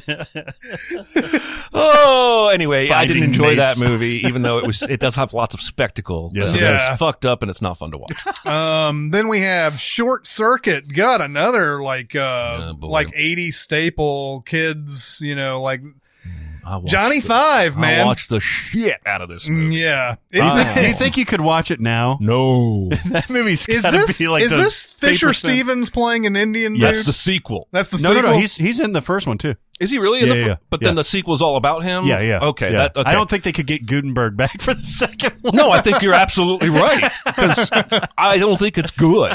I don't think it's good at Right. all. yeah. Um, and yet I love the shit. I was just the right age, man. Oh, me too. Yeah, just the right age. Oh, and yeah. also, you know, we don't get the character design of Wally if we never have short circuit. That's true. No, I Uh, think it's adorable, and and I, I, I think I put it in the show notes. Like I, I don't think it would be even watchable today because it's so goofy and so paper thin. Ali Sheedy is his girlfriend, Mm-hmm. I think so. Ooh, ooh. and but like, I it, it's got to be just just so stupid that it, you would lose brain cells. by Oh watching it. God, But it's gotta be. as a kid, man, I agree with you. It was perfect. Yeah, it's just one of it's one of those movies. We've we mentioned a couple. of Goonies is Yeah. Uh, uh, Goonies is better than this movie. But, Yeah. but uh, but but Short Circuit, man, I I remember people just qu- quoting this all the time. Yeah. My, people in my age group. Good God, man, this don't was disassemble. this was the Godfather of kids movies. really was. It really was. Uh, Stand by Me. Love this movie. We've talked about it a bunch. Rob Reiner directing a bunch of people who are going to be famous later. a whole fucking slew of them. Yes, you Yeah. have. they Will, couldn't even have known. You have Will Wheaton in this. You Mm-hmm. have Corey Feldman, Jerry O'Connell, River Phoenix. Will Will Wheaton? Did yeah, you say one? I'm- with- I'm the first one. what was the River Phoenix? What River there's Phoenix? one you missed. The Kiefer Sutherland, Kiefer- John Cusack. I screwed up. was Cusack uh, his right hand? or Was uh, Ace's right hand man? What Uh, was Cusack in this? He was he was the brother. Of It's the Will brother. Of, Wheaton. uh, oh, that's right. That's right. he the wrong kid died. yeah. Uh,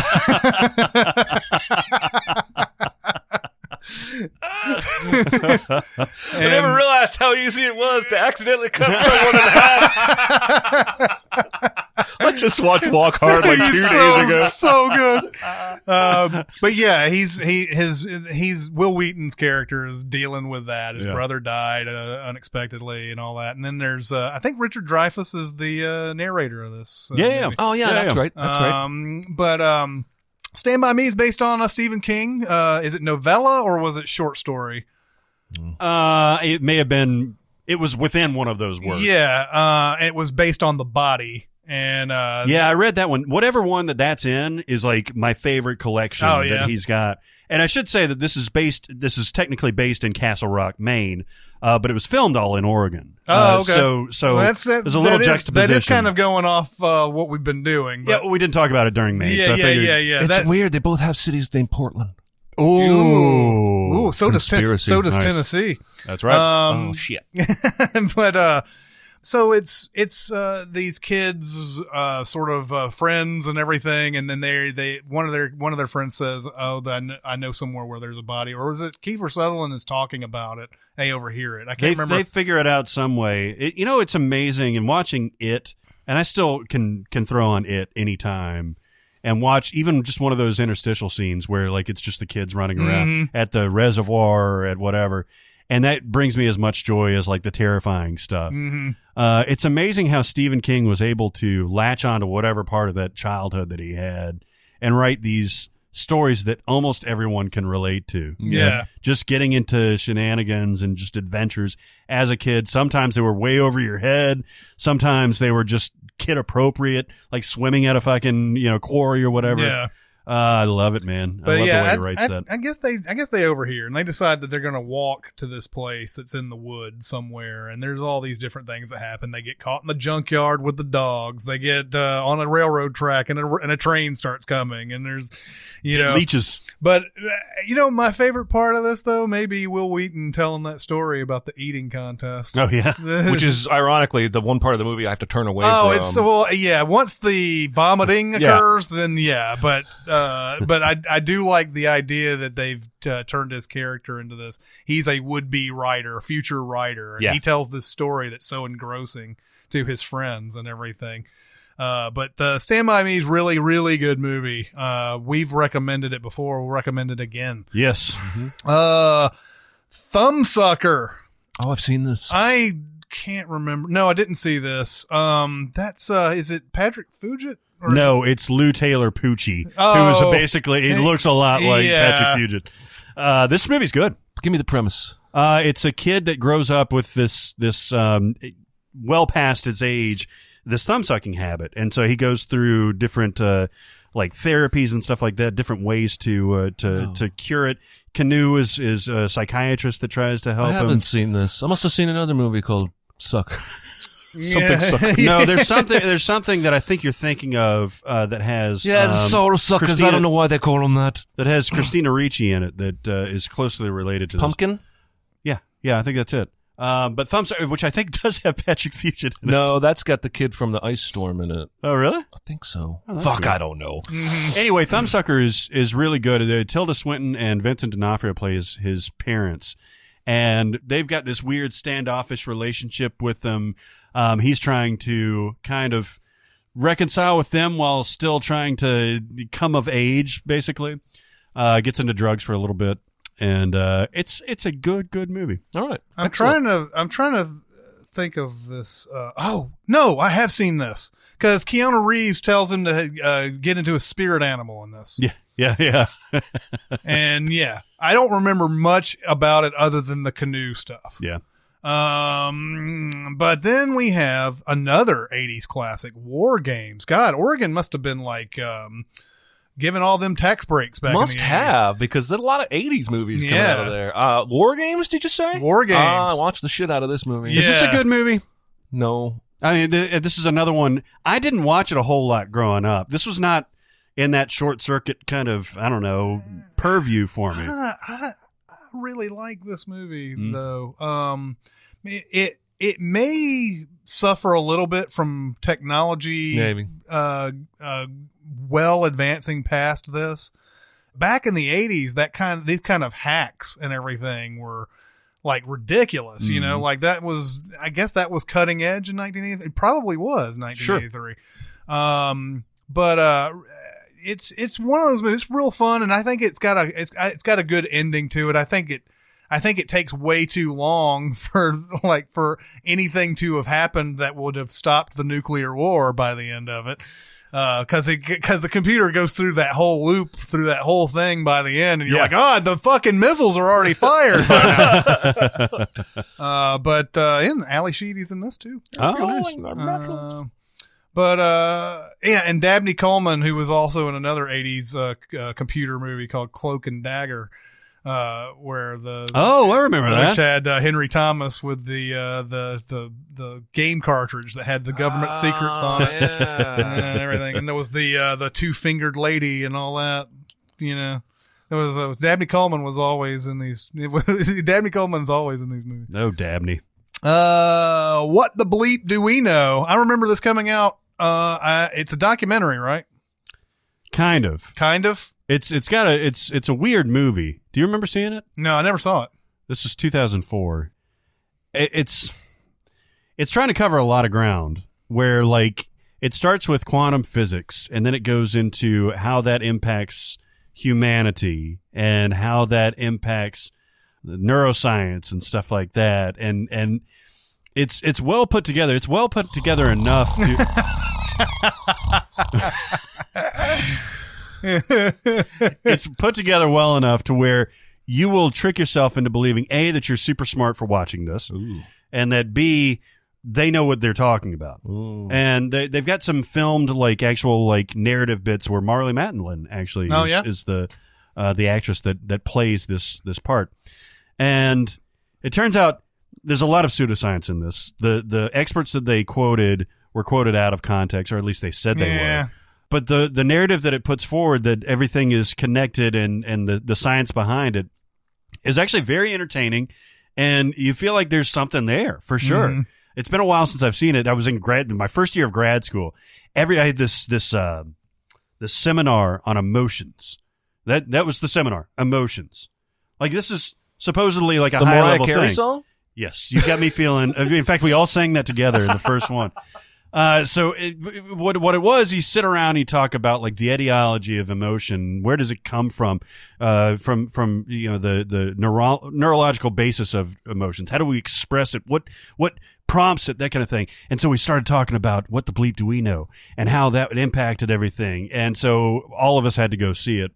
And at that point, you're like, hey man, there's something to this, but apparently not much. And it hasn't certainly had a big life after that that period. It was like the secret. basically. Yeah, I think it had that, like that two week shelf life there where Yeah. people were talking about it a little bit. I never saw it though. Uh, then we have Wild, the Reese Witherspoon movie where she goes off and uh, does that big, huge. What is it? What trail is this? Pacific, Pacific something trail. Coast. Yeah, PCT, Yeah, the Pacific Coast Trail, right? Pacific Yeah, I think it Coast. is Pacific Coast Trail. Yeah, isn't it? Yeah. Um, this is a really good movie. Yeah. She's fantastic in this movie. Yeah, yeah. This is sort of uh, like Reese came out of nowhere, and and like she had this great career, and then kind of dipped down there for a while, where like nothing she was coming out with was any good. And then this came out and was like, oh yeah, I remember. I like Reese Witherspoon. Mm-hmm. She's really good. Um, I uh no I, I I love all this type of stuff. I love Into the Wild too. Mm-hmm. Um, uh, even though Into the Wild's a lot more dour, obviously. But, Yeah.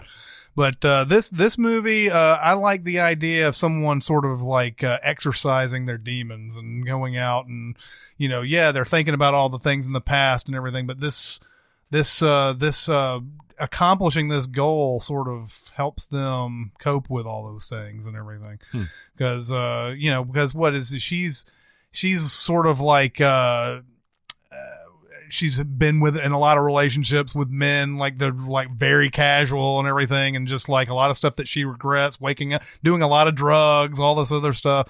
And Laura Dern plays her mom. Yeah, and her mom dies, and that's why she starts acting out Yeah. and doing all that shit. And then she she decides, you know what, I'm gonna. I think after she gets a divorce, I think she was she was married this whole time. Mhm. Um, and it's the Pacific Crest Trail, by the way. Good to Oh. know. I had three of the five letters correct. Yes. um, it's funny that the title "Wild" seems like it's so innocuous, but it does really apply to a lot of different Yeah. parts of this movie because that was her background, and then she's essentially into the wild here. Um, it's really well done. She can handle like distraughtitude, and she can handle like being out and being stoned or being you know whatever. Uh, she's got a lot of range in this movie. Yeah, and there's a, I mean, there's a, a there, there are a couple of points in there, like yeah, there are of course dangerous people out there and everything. I think they do. There's two guys who want to uh, rape and kill her at Mm. some point in in there, but then there's like a really tense moment where she has to she has to get in this guy's truck Mhm. or else she's going to die. But it's so tense because you're like, oh my god, this dude. There's no, I mean, there's this. This is just going to be terrible and Mhm. everything. And uh, but uh, a lot of ti- a lot of times it uh comes back to surprise you and everything. It's a Yep. good movie. This is a really good movie. Uh, then a not very good movie called Without a Paddle. Seth Green, Dak Shepard, Matthew Lillard. Matthew Lillard.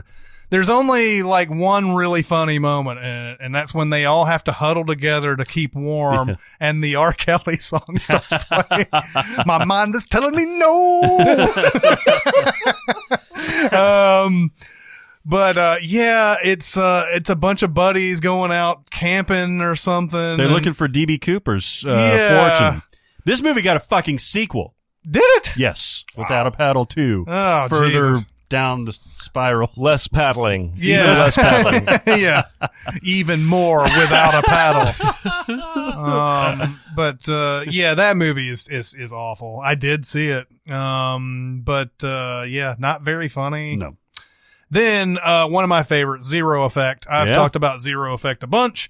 Uh, Bill Pullman in one of his best roles ever. He's playing a Hol- Sherlock Holmes type of uh, investigator for the modern day. His Watson is Ben Stiller, um, uh, but he's playing Daryl Zero in this, and uh, it's a it's about a a case of where Ryan O'Neill asks him to find his car keys that he's lost, but that uh, looking for his car keys turns into a much bigger uh, mystery where he is being blackmailed. Well, actually, that's part of it. He's being blackmailed, but he wants to find his he wants to find his keys, and that's the only thing he wants to find Yeah. is the keys, because what's what that what those keys open are in a PO box that have all sorts of secrets about him in it and everything. Even though I don't think he knows where that PO box is, Mm. he just wants to make it where nobody can get there. But um, it opens up a big mystery. He's being blackmailed. Why is he being blackmailed? Um, and he and uh, and uh, Zero ends up running into this this girl played by Kim Dickens, uh, who he finds out is the girl who is doing all the blackmailing. And so you got to figure out why is she the one doing the blackmailing. It's got a really good, satisfying mystery to it hmm Mm-hmm. uh, and uh, I think everybody across the board is great in this. Is Jake Kasdan, if he were to hang it up tomorrow, would he be considered a, a very good director? N- no, Just looking at he's it. got good movies. Zero Effect, Orange County, which I kind of liked, but it wasn't, you know, a, a huge hit. He did Walk Hard. He did Bad Teacher. Then he did Sex Tape. But then he did Jumanji Welcome to the Jungle. Yeah, So, no. I don't. Yeah, I don't think he will be. I would call um, him good. and and and certainly not the legend of his father. Hmm. But um, But I mean, but between Zero Effect, Walk Hard, and Jumanji, Welcome to the he's Jungle. got a decent track That's a record. pretty we good can't track say record. he sucks. yeah. Uh, Guilty as charged. Don't you dare write a song right now. Yeah. but uh but zero effect is is is one that you know he he obviously was going to be on that track of being like uh you know a jason reitman or somebody like that where it was you know, he was going to come out with some prestige movies, but Zero Effect, I think, uh, since it tanked so heavily, I don't even know if it, it may have made a million dollars. Maybe, Mm. may I don't know how much it made, but it wasn't a big uh, It made two million. two million. Yikes. yeah, it. Uh, I, I think it was. I think it was me and the other guy. that was in the theater that contributed to that to that total. Uh, but uh, I highly recommend Zero Effect. Uh, I think it has a way too low IMDb rating. In fact, uh, what is it? Uh, it's uh, oh, it's 7.0, so it's good. Nice. All right. Uh, but uh, but yeah, go check that out if you can. Ones that Barrett haven't hasn't seen. Are we there yet? Oh, what a shitty movie. Uh. Ah, Was this in your 2005 run? Yes. either either this one or the sequel was. I saw the sequel too. Oh my God! These are both Ice Cube, right? Yeah, Ice Cube and uh yeah, it's a road movie. And I think they made a series, a TV They series did. out of this. Are we it was I think it was uh the second one was Are We Home Yet? Are, we done yet? Are was we the done second yet? Are we one. done yet?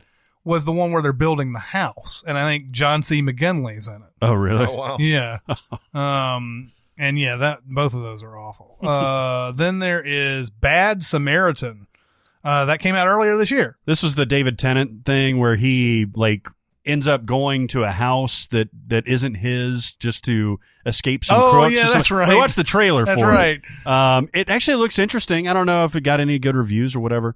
Um, I don't have a whole lot of David Tennant. Now, David Tennant was the villain in Jessica Jones season one, Mhm. right? He's Doctor Who of Yeah, of- and I'm just starting to watch a little yeah. Doctor Who. He seems like a like a like a good cat, like a like a good actor, cool guy. yeah, he's also in that camping uh thing. Oh, that's right. Yeah, I don't like Uh, anything about that movie. yeah, actually.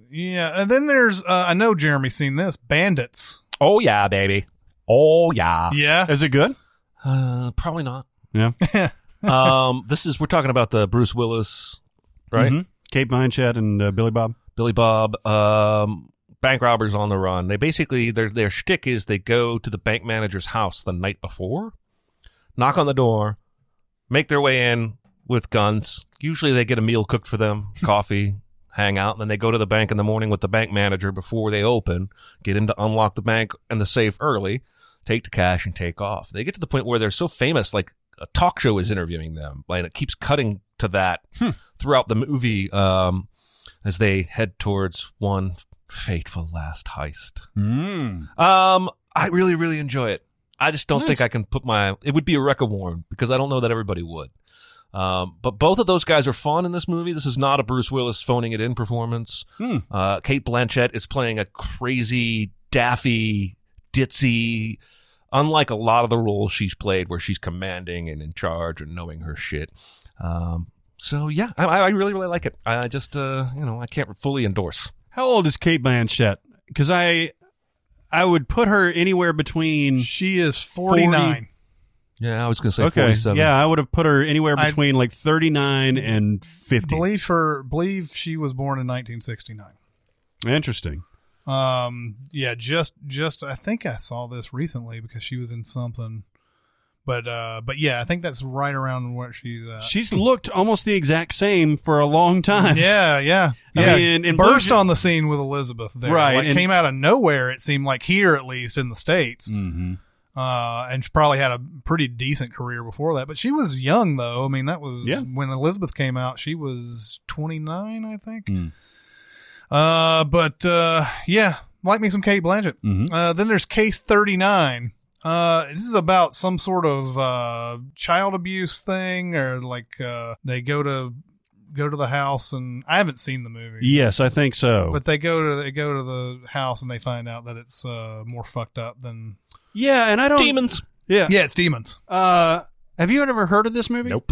Uh, Renee Zellweger, Bradley Cooper, Ian McShane. Wow. Like uh, 2009. It's not like it was forever ago. I never heard of it. I I don't know if I want to watch it. No, I but don't if, know if this is before. but if I was flipping channels, just like the next three days, if I came across that, I'm like Renee Zellweger. I know her. This looks fairly recent. I've never heard of this. What is this? I'd probably Mm. watch the whole thing just trying to Yeah. figure out what it was. I don't want to like cast aspersions because I know that was a that was a thing. Uh, at what point did Renee Zellweger stop looking like her old self? It was recently. Yeah, it was like two, three years ago. There was that one picture Yeah. that Was it was it just the one picture? So maybe it was just a bad picture. No, I think Uh, I've seen her since then. and she Well- looks different. okay, at the risk of libeling or slandering, what I heard was yeah, she had some work done, didn't come out so great. There was a couple pictures snapped, everybody freaked out. She had some more work done, looks a lot more like herself now. Oh, okay. Well, yeah, because right after that, she came out with the Bridget, Bridget Jones, Jones, yeah. which looked exact. She looked exactly the same in the trailer. That was after that. Yes. that was Oh, I after got that. you. so I don't know what happened there. Uh, Okay. but her IMDb picture looks completely different from what she looked like back in the Empire Records Jerry Maguire day. Yeah, it was just such a shocking change that, uh, and who knows how it happened or why it happened. But, yeah, Um, I don't know if she made any movies. Yeah, I'm when not she looked casting that a spur. different. There are plenty of like decent reasons to get some work done. Sure, yeah, man. That are not just vanity. Although a lot of people get work done for vanity. Ah, I got my testicles shrunk. you're right. Wow. of all the things for you to pull out right there, your testicles is not what I expected. Cosmetically shrunk. Like my wife was watching one of those Real Housewives shows the other day, and you know, not to be crude, but I was like, why do, why do people feel the need to do this? The boobs? The boobs, the lips, the cheeks, the foreheads, the, Hmm. the everything that the at least on this particular Housewives show, every single one of them seemed to have done, where it looks so fakey. I'm like, you would probably be prettier if you just looked like an old you, Mhm. as opposed to this like robot nonsense. Yeah, I don't understand. Like there are again, there are reasons. I know a kid in high school who had a car accident and got a nose job just because he didn't want to have a crooked nose his whole life. And Owen Wilson obviously made other decisions. Mhm, that's correct. I'm going to look like my nose is broken in every film. my thing. Uh, don't worry, he won't get far on foot. This is a Gus Van Sant movie with Joaquin Phoenix and Jonah Hill. From this year, right? It's from yeah, I think it's from this year. Um, it's about a guy who uh, has a drinking problem. His friend uh, Jack Black is plays his friend in this. Uh, they go out on a night of drinking. Jack Black gets behind the wheel. They're both super drunk. They get in this huge, like ridiculous car accident. Uh, Jack Black uh, comes out unscathed, but Joaquin Phoenix ends up like in a wheelchair for the rest of his life uh his big thing is drawing cartoons almost far side-ish type of thing there's a lot of discussion about politically po- political correctness in this too because he does write a lot of he does a lot of uh, jokes about people in wheelchairs and he's in a wheelchair um but uh a lot of it is just him going to like uh you know coping with his his addictions going to aa meetings jonah hill plays his sponsor and everything. It's a perfectly fine movie.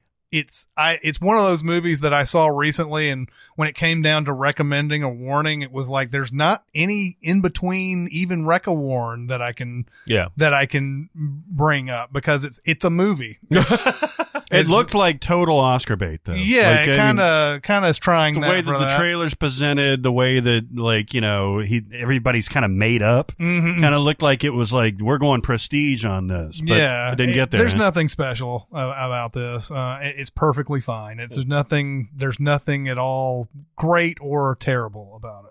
Then there's Elephant Gus Van Sant again. Yeah, Uh, we just talked about this. yeah, just talked about this. I did recommend this. Uh, this was uh, a movie that uh, it's it mirrors Columbine. It's Mm-hmm. not the it's not the exact things that happened uh, during Columbine, but it's the it's uh, sort of um, it's sort of a, yeah, it's just a mirror of it. And w- the way it's told is told in different perspectives, so you'll be following around uh, this couple for a while and they'll they do their normal everyday things at school and everything and then it will switch and go back in time sometimes to another group of people and a lot of times the stuff that you just saw will be seen from a different perspective Ah. um so like there's a scene where somebody is walking down a hallway it's one of these long tracking shots or whatever and you'll see them running down the hallway then you'll actually you'll see two people talking and you'll see somebody walking down the hallway then that movie will, at some point will switch and you'll see the person walking down the hallway Oh, in their interesting. perspective um it's all building up to this big columbine style massacre and obviously that's you know there's that's um yeah that's the uh, awful bit of it but uh, it's a really interesting, uh, interesting movie, and if you can handle that kind of subject matter, I, I suggest go Talking a watch lot about Gus Van Sant today. it. Yeah, Well, yeah, I was just looking at his his thing. Like he's got a lot of really great shit. But then, like, he kind of falls off a little because he got Drugstore Cowboy, My Own Private Idaho, which I liked. Um, even Cowgirls Get the Blues. Isn't that Samantha mm, So Uma Thurman. No, it's Uma Thurman, Samuma? it's and it's uh, Samuma Thurman. Uma another Thurman. Phoenix is in that too. Rain is in Yeah, yeah, yeah. Uh, to Die For, excellent. Goodwill Hunting, excellent. Then Psycho. And then Finding Forrester. And like besides Elephant, like he's kind of and I guess Milk was good. Mm-hmm. Uh, but like he's kind of just kind of falling off. Maybe he's counting that money like he Yeah. like he stood in Jane Silent ben, Bob. Ben, I'm busy. uh, um, Girl, a movie with Dominic Swain in it. I've never seen this. Jeez, this has all the girls Does it? from from the girls. It has Summer Phoenix, Tara Reid, Selma Blair, there. Yikes! Portia de Rossi. Wow. Yeah, it's got a it's got a lot of girls. It's 1998 and it looks very 1998. Yeah. Uh, then there's uh, Green Room. Uh, this movie is fucked up. Do you uh, do you recommend this movie? I've, I think I want to watch this movie. Um. Okay, so it's it's a movie being sold as a horror movie. Right. I wouldn't consider it horror. There are horror elements in it, but it's about a band who goes to play at this uh this like out of nowhere bar or whatever, and they find out pretty quickly with the opening band that this is a Nazi friendly bar. Uh, and they're just in the waiting room uh for a bit and i and something happens where one of their band members co- and I've, i haven't seen this in a while but i think one of their band members comes out and does something that uh, makes the nazis irate patrick Hmm. stewart is the head nazi in this Oh, he plays a Nazi. In yeah, this. yeah oh yeah. wow. and uh anton yelchin's in this um I guess he's not hosting the Oscars. no he's not He played a Nazi that one time. Oh, you. I thought you just meant Anton. sorry. That was Um, that's why we just shut up sometimes. well, it has uh, imogene poots in it and it has Al- alia shawkat in it I know as there's a lot of like Um, interesting performers in this. Yeah, but uh, something happens where one of the I think one of the band members does something that uh, raises their ire, and they lock themselves up in this waiting room essentially. And In the green room. Yeah, and these Nazis are like you know like trying to get in and everything, and they're they're doing everything in their power, but they're there's some some pretty fucked up violence Hmm. in this movie. Um, but it's I think it's really well done if you can handle that kind of occasional horrible gore. The movie itself is one of those really interesting like it's it takes place all in one spot and it's uh, really tense and got a lot of good performers in it. So, Yeah. No, I remember uh, really being interested in this thing. uh, the- the guy uh, is Jeremy Saulnier has done other movies called like Blue Ruin is one of the other ones that people talk about all the time, which I still haven't seen. Uh, but um, Must be doing his own colors trilogy. yeah, yeah, exactly. This like is that, a- like that Christoph Krastowski or whatever his name Yeah, was that yeah. did Red, White, and Blue. The three Yeah. colors. This was uh, A24. Yep, Oh, A twenty four. wow. Yeah. So that's another reason that I was kind of like, ah, could be good. Uh, I've never seen Hear No Evil. Marley Matlin, Martin Sheen, Oh, She's a deaf woman. uh, I haven't seen it. And there's Evil. Yeah. Evil. Yes. I'll put it somewhere near the bottom of my list. Get it? Cause she can't hear Marley Matlin. Yes, that's That- right. That's another title you couldn't get away with. Oh, so she was in she she was in the West Wing for a little while, wasn't she? Yeah. So she was this was a precursor to the Martin Sheen reunion. Nah. Oh yeah, I guess it would have been. I wasn't making that connection as, Yeah. as quickly as you were. But yeah, Uh, I Tanya. Um, Margot Robbie playing Tanya Harding. Uh, in the uh, infamous uh, uh, scandal where they like uh, basically try to break Nancy Kerrigan's legs. They hit her across the knee with uh, what I can't remember. what- iron. something like that. But it's the whole story about how she and her husband and uh, and Jeff Galooly. Jeff Galooly. They try to they try to hire somebody to do this, and it's it's told as a comedy. And a lot of people who reported on this story back when it came out were like, "You've got to be fucking kidding me!" Making her the hero. Yeah. of yeah, and then this she then story. they trotted her out like the actual one Yeah. at uh, award she was at season. the fucking premiere. yeah. yeah. But man, there were there were some people who were really pissed about this because she was fucking behind it. Do you like this uh this movie? it's fun. Like forget about that it being The based actual on a reality. real story. Uh, it's fun. Mar- Margot Robbie's fantastic in it. She's so fucking talented. Yeah, she she's is. so fucking talented, man. I Mhm. mean, Wolf of Wall Street was kind of her big break. yep, it's easy to dismiss Margot Robbie because she's so so beautiful. yeah, but she's great in But that. I've, I've, i Hmm. I've mentioned this before. I saw when I saw her in Whiskey Tango Foxtrot, which is not a good movie. um, I I thought, oh, she's actually really good. She's I like I Wolf of Wall Street. She's good for sure. If you you know if you get past all the like craziness of that movie, Mm-hmm. you're like, oh wait, she's actually really good in this movie. Yeah. Um, Whiskey Tango Foxtrot. I was like, oh okay, it's confirmed. She's really good. And I Tanya basically is the confirmation of that. We can't wait to see Mary Queen of Scots too. Oh yeah, That'd me be too. dope. Uh, the Lazarus Project. Uh, I know I've heard of it. I don't know if I've seen it. But it's about uh, bringing back the dead. It's It Paul probably Walker. is. It is. Well, it's it's this interesting concept reading about it where a guy wakes up, he's in some sort of misadventure and then he wakes up and he's at a psychiatric hospital where he works and starts getting to know his colleagues and it's basically like a new life for him, but he still remembers his old life. And it may be clumsily executed, it may be shitty, but it, it looks like an interesting premise. It's got Paul Walker and uh, Piper Parabo in it. I like both. They're both easy on the eyes. Yeah, absolutely. Uh, Mumford. God. Uh, now I didn't see this. I know Lawrence Kasdan directed this. That has uh, Jason Lee in it, I believe. Mhm. Uh, did you see Mumford? No. Because this was one of the movies. Like this is when I first got to Hollywood 27. This movie came out either like a week later or it was like one of the first. And I remember like kind of wanting to see it, but I never did. No, I never did either. I was It just has probably watching The Matrix everybody. again. Yeah. It has Hope Davis, Jason Lee, Alfred Woodard, Pruitt Taylor Vance, Z- Zoe Deschanel, uh, who I think it's this is her first gig. Hmm. It was 1999. Uh, Martin Short, David Paymer, Ted Danson, Jason Ritter, Elizabeth Moss, Robert Stack. Like it's got a, it's got a good pedigree. Yeah. Uh, Paranoid Park.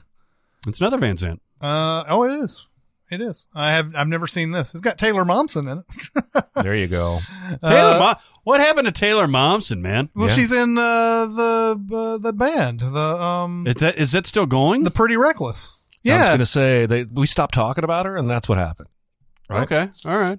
Because yeah, I, it's been two years since I think I've even heard her name. Um, then we have uh, the 2016 remake of Pete's Dragon. I never saw that. I never saw that either. didn't that one came and went pretty quick. Right? Yeah, it did. It was in the, the the little boys running through the jungle summer. it was. Did it make a bunch of money? Do you remember? No, it made it made decent money, but not what they were hoping. Yeah. Uh, that movie deserves to be cursed, doesn't it? Yeah. uh, uh, we know that uh, Jesse Malton loves this movie, Seven Brides for Seven Brothers. Um, Yeah. I've never uh, seen this. No, I haven't either. Um, then Oh. the Seven brides for seven seven minute abs, man. seven brides for seven brothers. Uh, somebody makes uh, six brides for six brothers, then you're in trouble. N- No, not not six, seven. Seven's the number, man. Um, dreaming of Gorgonzola. yeah, there's a uh, did, now this came out this year too. The Shack, right? yeah, it was last It year. came, it came out like in, end of last year, beginning of this year. Yeah. Oh my god! Did you ever see this like even accidentally? Uh, saw t- five minutes of it on accident when I was tied to a chair. Is this uh, Sam Wa- uh, Sam uh, Sam Worthington? Yeah, and uh, Sam it's got a Worthington. great cast. It's uh, Uh, Octavia Spencer, right? Octavia Spencer's in it. I just uh, no, I didn't make that movie for me. Definitely. Not. Even the trailer's just covered in schmaltz. Oh, you yeah. know? Oh my god. Uh, then the Sisters Brothers, which I know we did in a fall preview. Uh, I, I haven't seen it. It's I, I think it's gotten good reviews so far, but uh, our buddy Larange uh, tweeted out that uh, he hated it.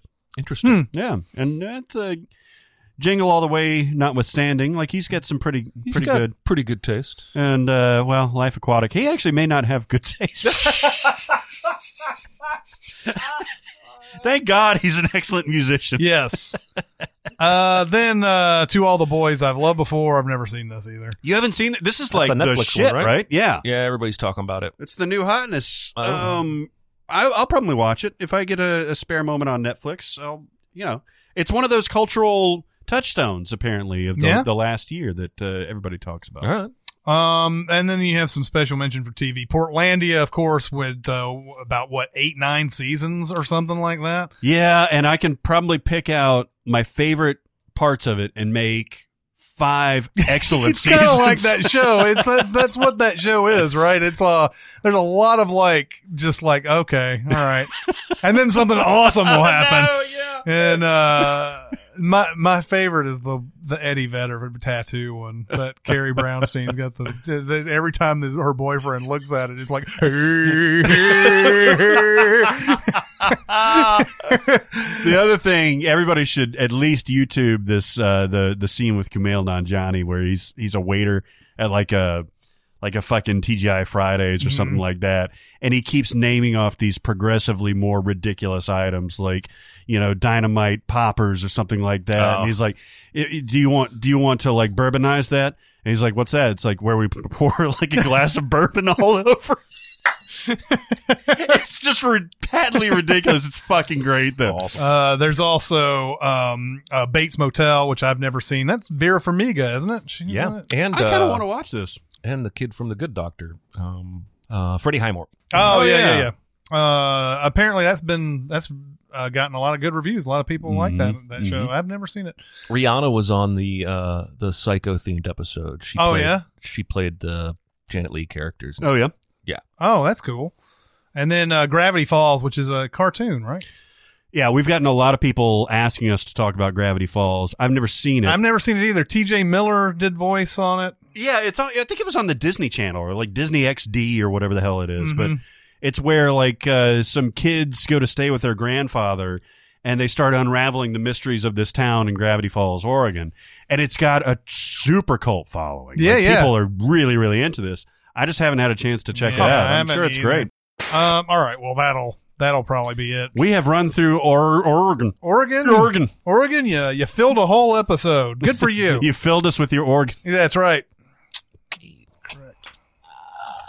I love it. I love it. this. Oh, Uh, Yeah. um, uh, that'll do it for this week. Keep going to uh, Sincast presented by CinemaSins on Facebook, our CinemaSins Twitter, SoundCloud, Reddit. There's a lot of places that, to uh, go and talk about this episode. And plus, we have a Patreon. Yeah, man. Our members at Patreon get some perks. Yeah. They get to see all our shit, hear all our shit early, like the Infinity War video that they got to see yesterday. That the only public only got today. They got to see Infinity War, our video for Infinity War. I mean, that's a that's a big thing, man. Because uh, as we've seen, people are are looking at it and uh, probably have some opinions about it. And- Yeah. and getting access to that early is very cool. Yeah. Sign up. We've got a lot of fun things happening. We're gonna bo- we're gonna post some bonus content from Sincast uh, later on this month. We're gonna do a monthly hangout in December. We've got Sin Week coming up in March. Sin Week. We cannot get more excited for this thing. We've already uh, had some good good response from this, and can't wait to see you guys and give you a bunch of extra content just for being a member of Patreon. Yep. Uh, that'll do it for this week. It's Chris Atkins and Jeremy Scott and Barrett Sher. We'll see you next time. Thanks for listening. Comment on our episodes on our SoundCloud page. Check us out on YouTube, Twitter, Facebook, and Reddit. And be sure to visit cinemasins.com.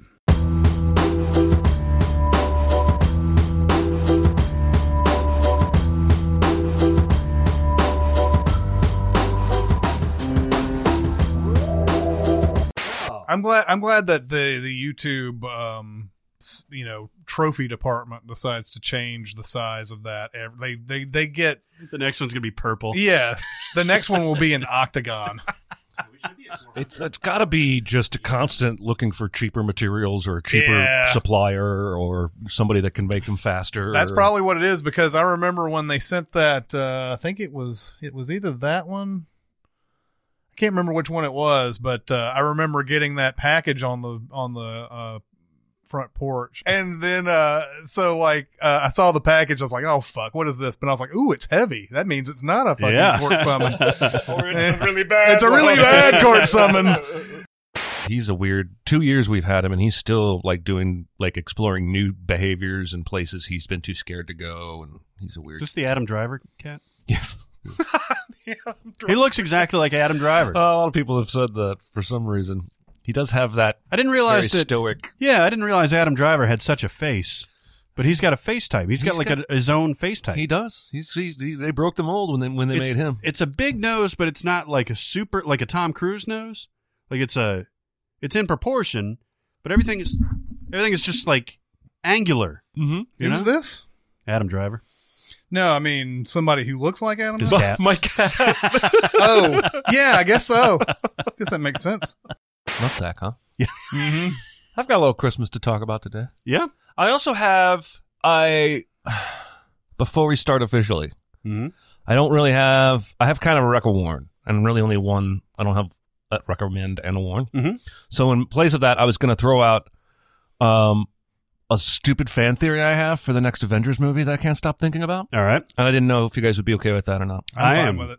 All right. Yes. All right. I'm all about stupid fan theories because I'm going to talk a little bit about Infinity War. I had a very Marvel weekend. Ooh, and we can talk about how the, way about the video is. We can ma- make reference to the video because now it's alive. Uh, Yes, it is. Now it's I can't wait. I'm really, I'm like as excited about this video as I've been about any other video for a while. The Infinity War video? Yeah, Me just- too, I'm dude. so I watched curious about it. I watched it twice this morning. I can't remember the last time I liked a video. It's pretty rare that I like a video so much that I watch it even after it's launched. Right, right, right. Yeah, yeah. Just Just bec just for my own entertainment. did you watch any of the Happy V like uh like movie or video? I watched the s- the Sins video. I didn't watch the movie. I've never seen the The movie. movie is so fucking beautiful. It is so I it's s- gorgeous. I saw it in New York. I remember uh, one. Of, it was one of the first. I guess that was the first Christmas that I was out in New York. Mhm. Mm-hmm. And I remember because that was a, a late night, like all those movies are. And I was like, man, this movie is beautiful. It is. And I was like, almost sort of tricked into thinking it was good. I did too. Yeah. Because and so, it's that's why that was expertly- that was why I liked that one about how like maybe it deserved the Oscar or whatever. and uh, but like uh, it was like that. I was like I was like I, it's funny, man. I think everything is gorgeous here. I just don't think I'm liking. This. No, it's not a good movie. It's Yeah. just beautifully shot. And then it came out with beautifully Happy rendered. Fucking Feet too. Oh Jesus! Yeah. Speaking of Miley, um, that new song she d- does with Ronson, yeah, nothing breaks like a heart. I don't hate that song. Have you seen the video? Yes, it's okay. No, it's, there's some butts in there. Uh, there's some there's some skin. It's a lot of butts. Here's the thing: I'm torn because you know I got a Miley thing. I want Miley to be Miley, all the different shades that that entails, Mhm. and all that that entails. But I realized listening to that song, she could easily right turn into like a Stevie Nicks impersonator career. Like the vo- the voice has begun to creep into. I've, you see what I'm Mhm, saying? mhm. Like I don't think he talks about it much anymore, but in the early days of Harry Connick Jr.'s success, he was pretty open about the fact that he didn't think he was that much of a singer. He just grew up imitating Frank Sinatra. Uh, he loved Frank Sinatra. And so when he started singing himself, what came naturally to him was to sing like Sinatra. So the Harry Connick sound is half Sinatra, half his own voice or what have you. Mm. I think Miley's starting to slip into that maybe a little accidentally. I don't think she always sounded like Stevie Nicks, but when I heard that song, I was like, it's like fucking Landslide I'm It's listening it's to. real low register. Like she's really migrating And it down. Mm-hmm. has that nasaliness that you know what I'm talking And about. she's I don't- already got that scratchy. I've been smoking too many cigarettes already. yeah. Type of Rasp. voice anyway. Yeah, Yeah. yeah. By the way, what's going on with them? Stevie Nicks, Uh, she uh, she fired Lindsey Buckingham. yeah, and right? he sued her. Yeah. Yeah, yeah. they hate each other now. I think Again? they've always hated each other. oh, really? I didn't know that was. I a mean, repeating- yeah, it's just like Well, it- they the- stay together because they make so much fucking money when Fleetwood Mac tours. The uh, the whole album Rumors is based on how much friction they had. oh yeah, oh that yeah. whole album. Everybody hated each other. Yeah, they all hated each other, and they still went into a into a, a studio and made that album. yeah. that's pretty awesome. Actually. Yeah, it is. And then she did that My Dead Pets thing, and that kind of brought her into this psychedelic place. Yeah. Formed this connection with the not the Screaming Trees guys who Flaming lips. Flaming Lips, Screaming Trees. And then, then now she's you know the Malibu album was a, a whole different sound that Uh-huh. took me a while to get used to, and I eventually really liked. And it sounds like she's still kind of in that place with this single, but she's just guest appearing.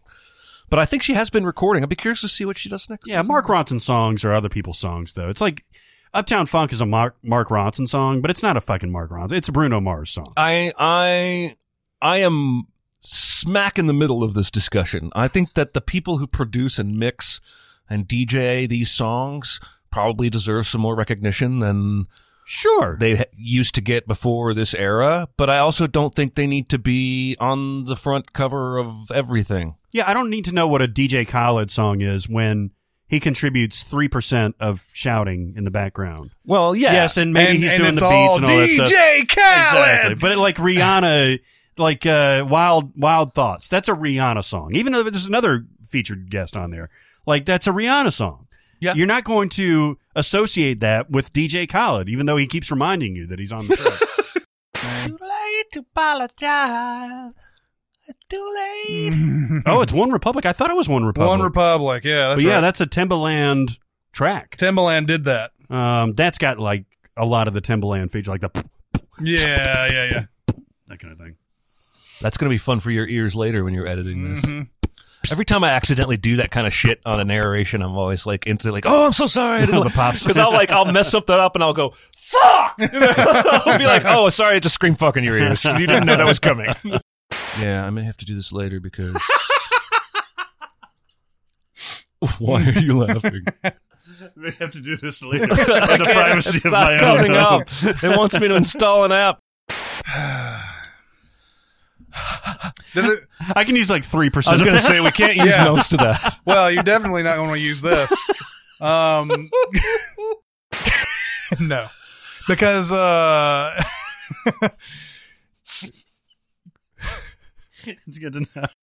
it's kind of like when I saw what appears to be Brian Cranston in the middle of one of those Hobbit movies.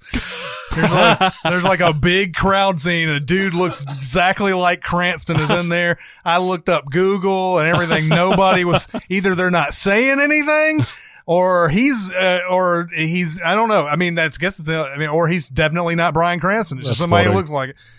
Um, but uh, I actually looked it up, and there was like I think there might have been a Reddit board that came up that somebody said that looked like Brian Cranston in the end of that Hobbit scene or whatever. And but I was like, that makes sense. It would make a lot of sense for him to just be randomly in a crowd. But Yeah.